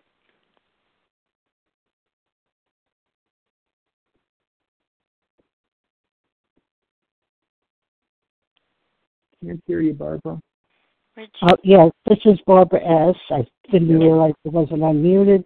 Uh, Harlan, this is the first time that I've heard you speak. Um, I've come to the morning meetings on occasion. Uh, today I was due at my home face to face, but I had things to do in the house. And it's a blessing. I just have to tell you. This is a blessing that I came on. I heard you speak. I uh, reviewed, you know, you helped us review uh, the, this part of the big book, and just thank you very much. Very inspirational. I don't have a specific question, but I felt I had to say that. Thank you. God Thank bless. you so much, Barbara. Thank you. Thank you. And Matt M., your question, please. Hi, Harlan. Thank you for your service. This is Matt M. Jersey. Hi, Matt. Hi. Listen, I want to ask a question. Can you name some of the pieces of literature where you get all the historical information? Because you know a lot over your 18 and a half years. well, I had very, very good mentors in this program. I continue to have good mentors.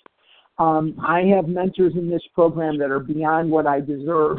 I have a wonderful sponsor. He lives in California, Los Angeles, West Los Angeles, California. And um, I have had many, many mentors who really gave me an appreciation. There are conference approved and non conference approved sources of literature on this that are wealthy beyond comprehension with information.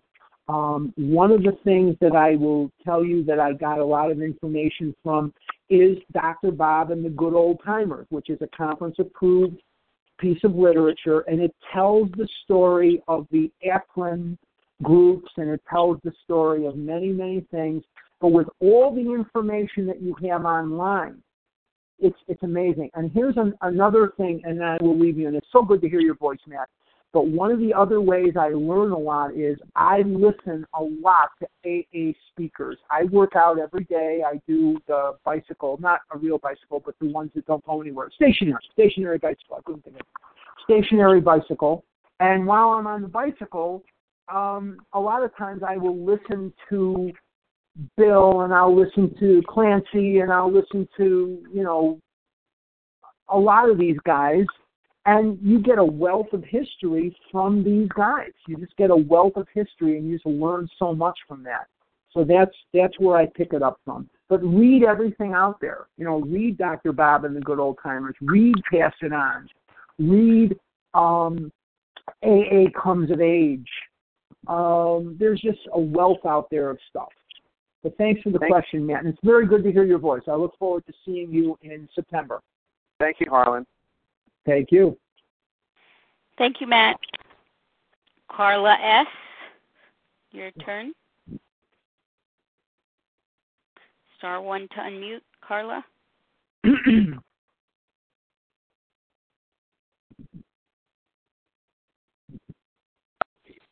can't I'm hear sorry. you, Carla. Okay. Can you hear me now? Yep, we hear you. Okay, sorry about that.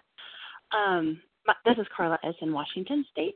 And Harlan, it's really good to hear you. Um, thank you so much for your share. Also, um, my question was um, I've heard you speak before about we need to continue to obviously outreach to newcomers in the room and um, people in the rooms who are still suffering.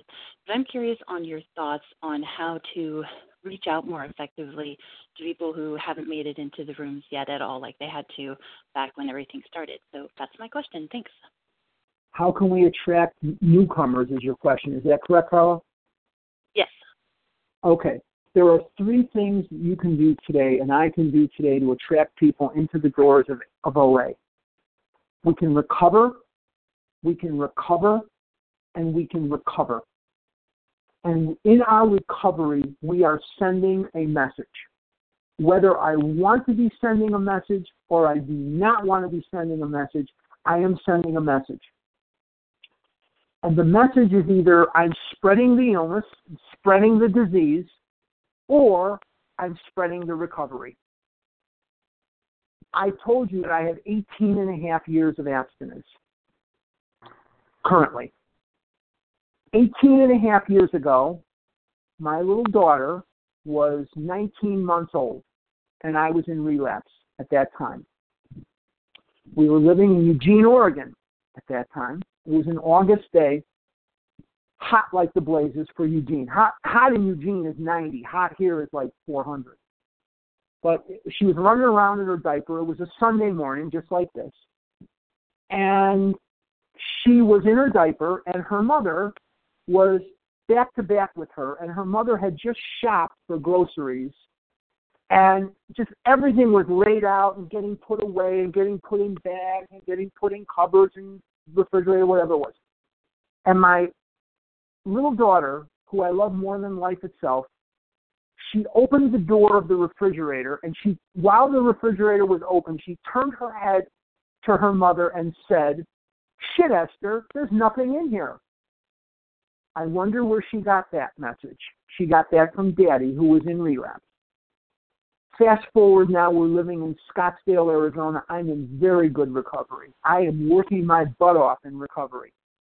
The very first episode of a comedy was on television about a guy and his brother who won the lottery, and they wanted to curry the favor of karma, and they were running around with a list of people they had hurt to go apologize and make right with them. She comes into the family room at our house in Scottsdale, looks at the TV, looks at me, looks at the TV, looks at me, and says, Those guys are just doing their eighth and ninth step, right, Dad? That's how far she had come without a word from me. We are sending a message. We are either sending the message, Carla, of the illness, or we are sending the message of the recovery. And that is the best thing we can do. Go to meetings, uh, go on, you know, do Vision for You, definitely. Go attend Vision for You every day, like, you know, like your hair is on fire. This is the renaissance of OA here in, in Vision. But go to your face-to-face meetings and spread the word of the recovery, and that's as much as you can do. But thanks for the question. I appreciate it. Thanks, Carla. Lori Who else? T. I didn't catch your Lori T. Mara Z. Lori T. Lori. Okay, sorry, Lori. No, it's okay. Okay, who else? This will be our final invitation for questions this morning. Ellen W. Ellen W. Devora L. Devora L. Sima M.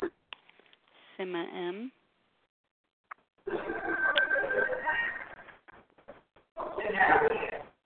Anyone else? Rudy W. Got it. All right. If everybody could mute, please, except for Lori T. Thank you. Go ahead, Lori. Oh gosh, thank you, and, and good morning to everyone. Um, Harlan, I I just um listened to you last night as I went to bed, and it, and I hear you the first thing when I wake up. So thank you so much for giving me. You thought you were having a I'm nightmare. not. I'm not going to make a joke about that. Uh, my first question is a little silly. Is had you thought of any more analogies for what the disease is doing? Uh, one day maybe I'll tell you a couple I thought of. But here's my question, and it might seem a little trivial, but it's important to me um, to hear your take on it just because of your depth of knowledge. Um, I've read stories in the back of the book, and they're far worse um, in detail than this one. And I was wondering, do you have any idea why Dr. Bob's story is called a nightmare? And that he doesn't he doesn't go into a tremendous nightmare. I mean, I can imagine, but you know, some of the other stories go into significant details and tragedies. And I was wondering what you think the naming of his story means in relationship to the way his story is actually kind of um you know what I mean? It, it doesn't seem Mhm. as as tragic. Well, Can you share with me your thoughts?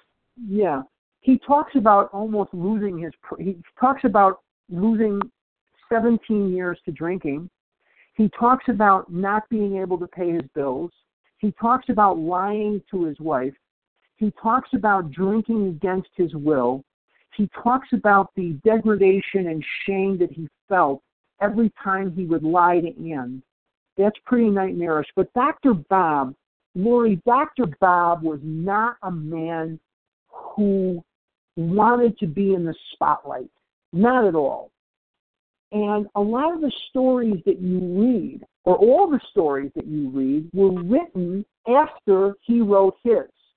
And so these stories were written with a little bit more of a theatrical kind of uh, direction to them because these guys wanted to make it into the big book.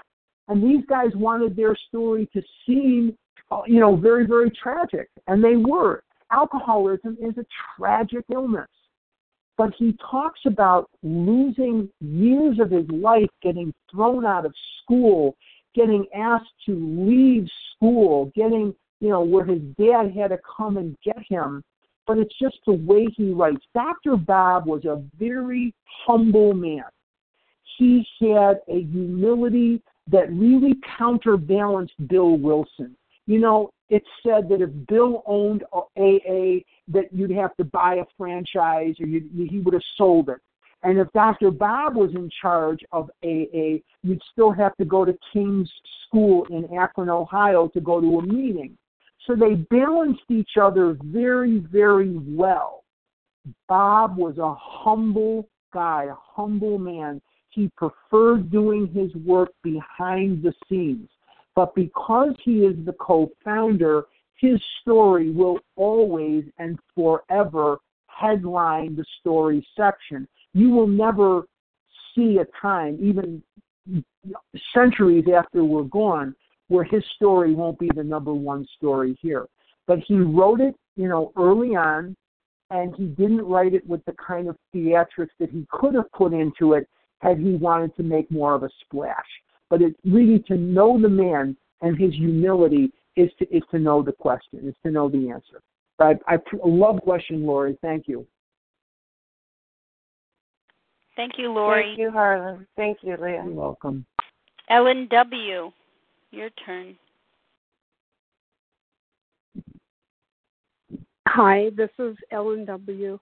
Um, I just, I'm a I'm a physician, so I always giggle when I listen to the stories about Doc, Dr. Bob, and I'm so grateful. Harlan, I just I wanted to thank you. I've been welcome. in the program since um, I think 1975. Um, and th- thank you. I'm just speechless. Thanks.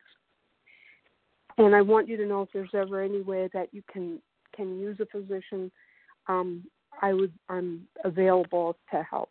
Um, um, and thanks. I'm in Chicago. Thank you. You're in Chicago? Oh, okay. Um, thank you. Thank you. Thank you very much, Ellen. Um, I'm getting a text. What is the Yiddish word of the day? Okay, it'll have to be bubbe meise because I didn't really cover anything else. Okay, so the Yiddish word of the day is bubbe meise. Okay. All right.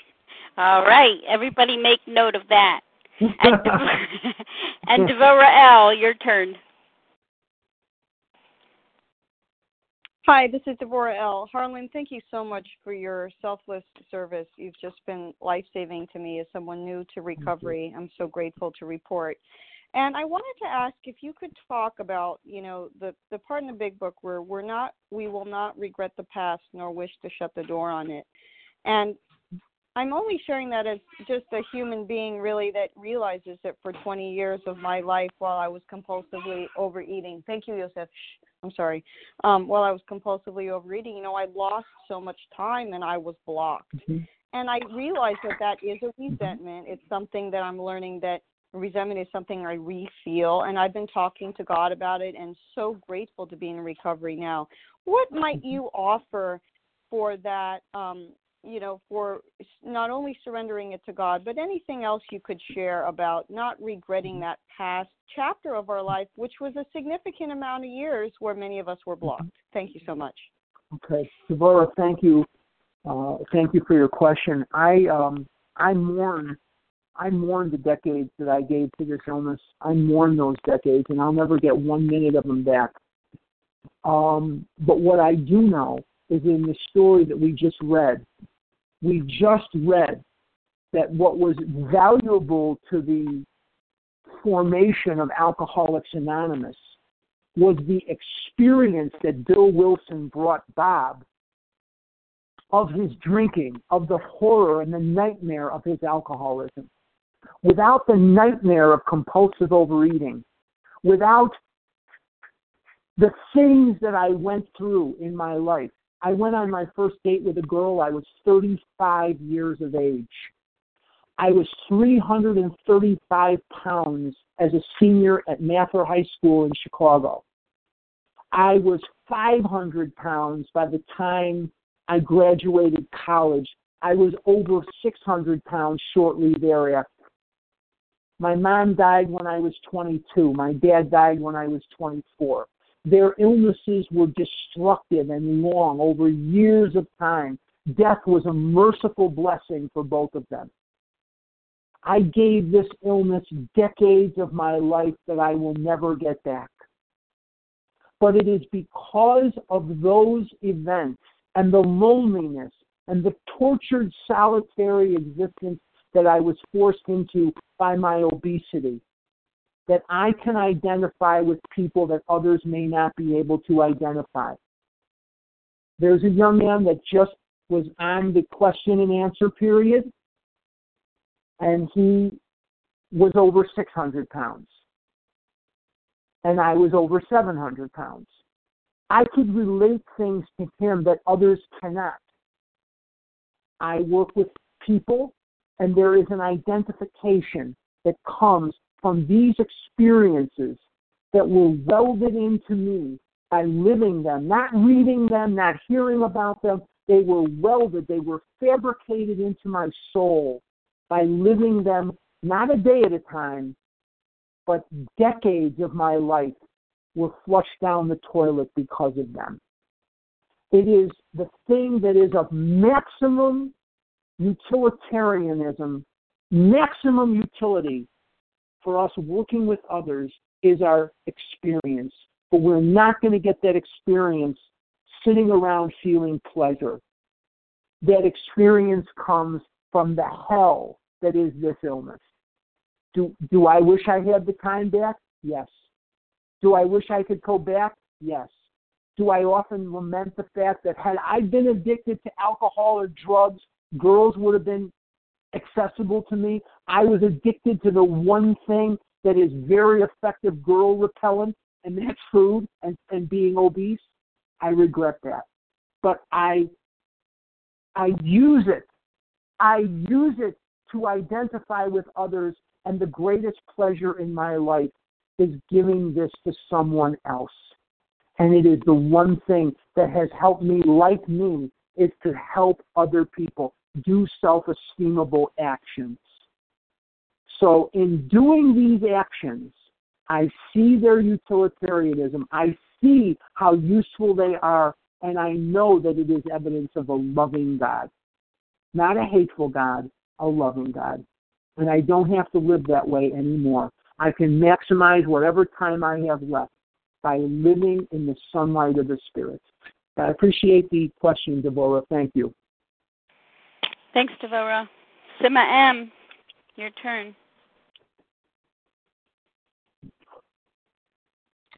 Hi, this is Sima M, grateful compulsive overeater living in recovery, one day at a time in New Jersey.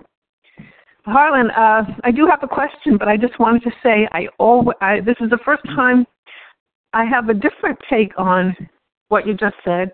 I agree with everything except that I don't mourn the past. I'm 65 now. I was 23 when I first came in OA, and uh, it was a long and rough recovery.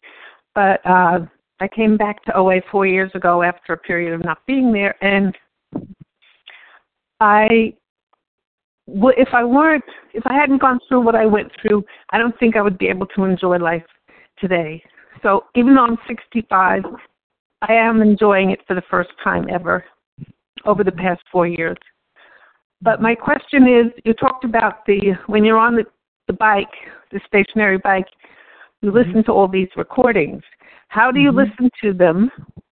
And um, how can I get the same recordings that you have to listen to because I would very simple. really uh, like very, it. Very, very simple. Type in AA speakers, hit enter, you'll get silkworth.net, you'll get XA speakers, you'll have more at your fingertips than you could imagine. You will not be able to listen to them in your lifetime. Just type it in your browser, AA speakers, hit enter, and there will be more stuff coming up, and you know what to do with. How do you get it so that you can listen to it in the gym, though? I, it's on my phone. I have a oh. headset. It's on my phone because my phone has internet. Oh, okay. If you just push the button on there, you just push put your finger on there where the little arrow is.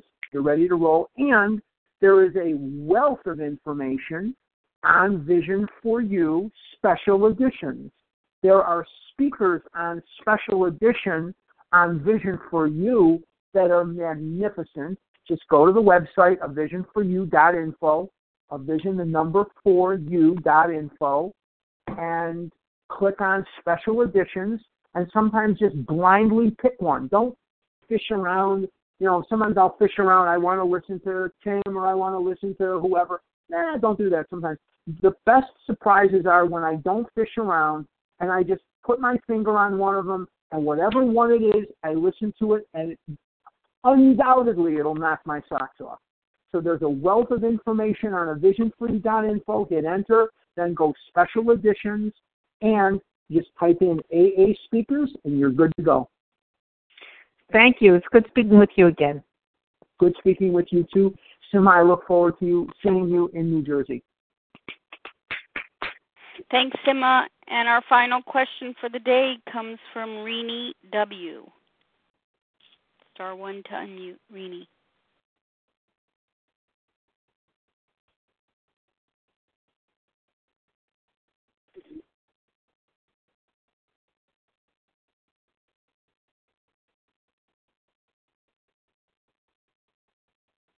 Can you hear me? Now yeah. we can. Okay. Sorry about that. Hello, Harlan.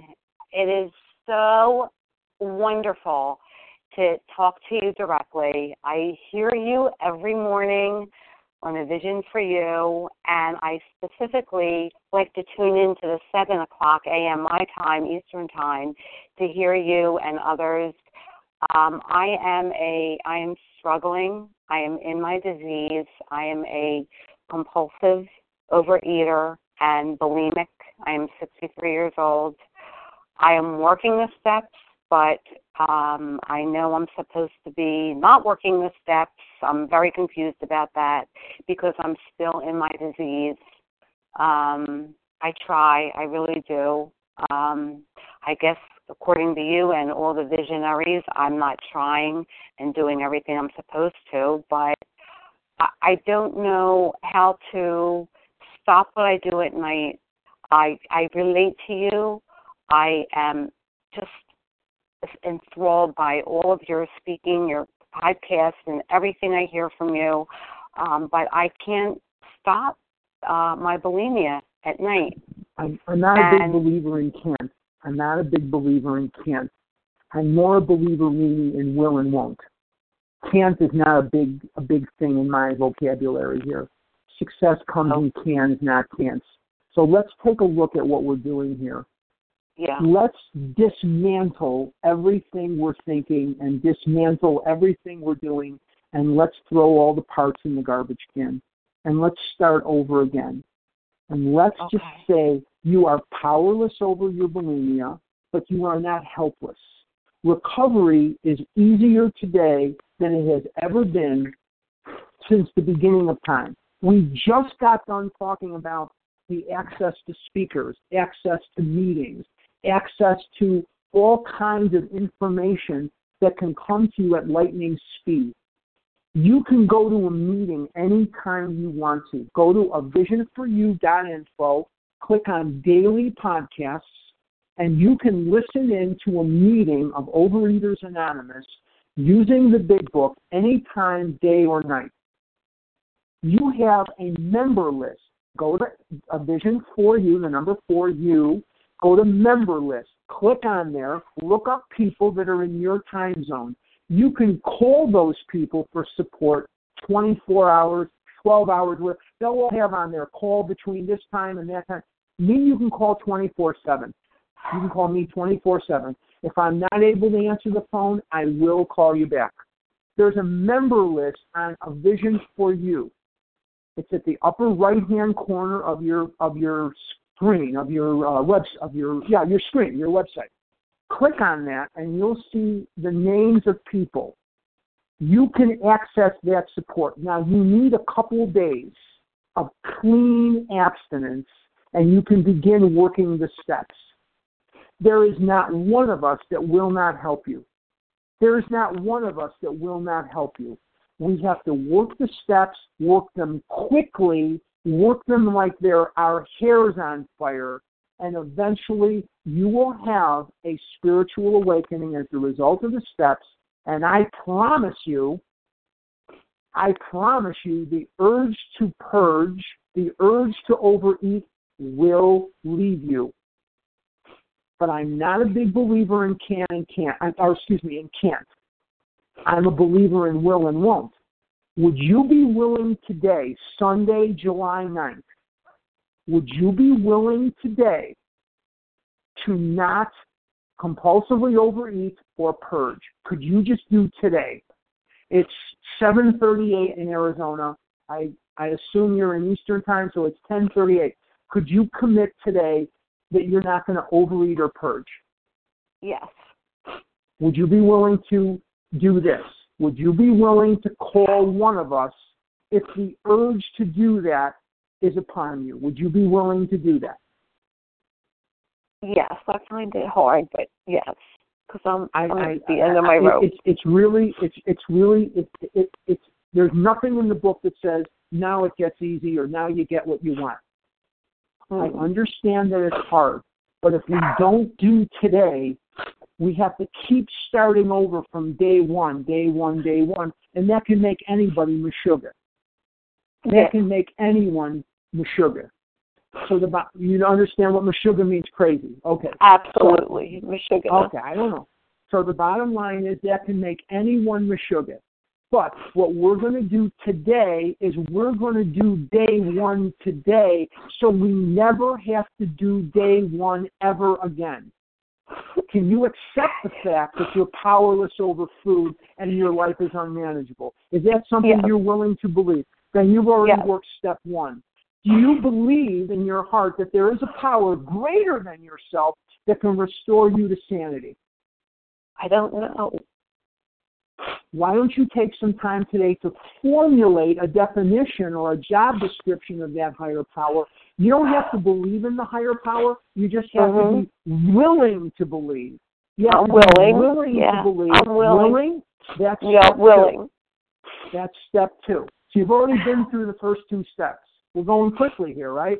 Mm-hmm. And then we can make a decision to turn our life, which is our action, and our will, which is our thinking, over to God, which is going to be we're going to, that's the formal terms of surrender, and that means we're going to do four through twelve. Would you be willing to make that decision to turn your will and life over to God? Yes. We're already on step four. You've already, but I mean, obviously you have to go through the chapter and stuff, but the bottom line is see how quickly it can go. It doesn't have to be a, a, a whole Megillah here. Yeah. It doesn't have to be a. I'm getting a text. Is Megillah? uh, Excuse me. Is Meshuggah the Yiddish word of the day? No, the Yiddish word of the day is is uh, bubbe meise.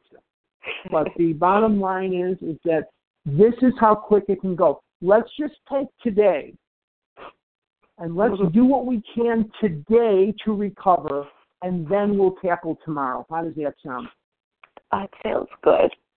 Okay. Okay. You're not alone. Okay. There's hundreds of people here, uh, hundreds, thousands of people on that member list that will help you.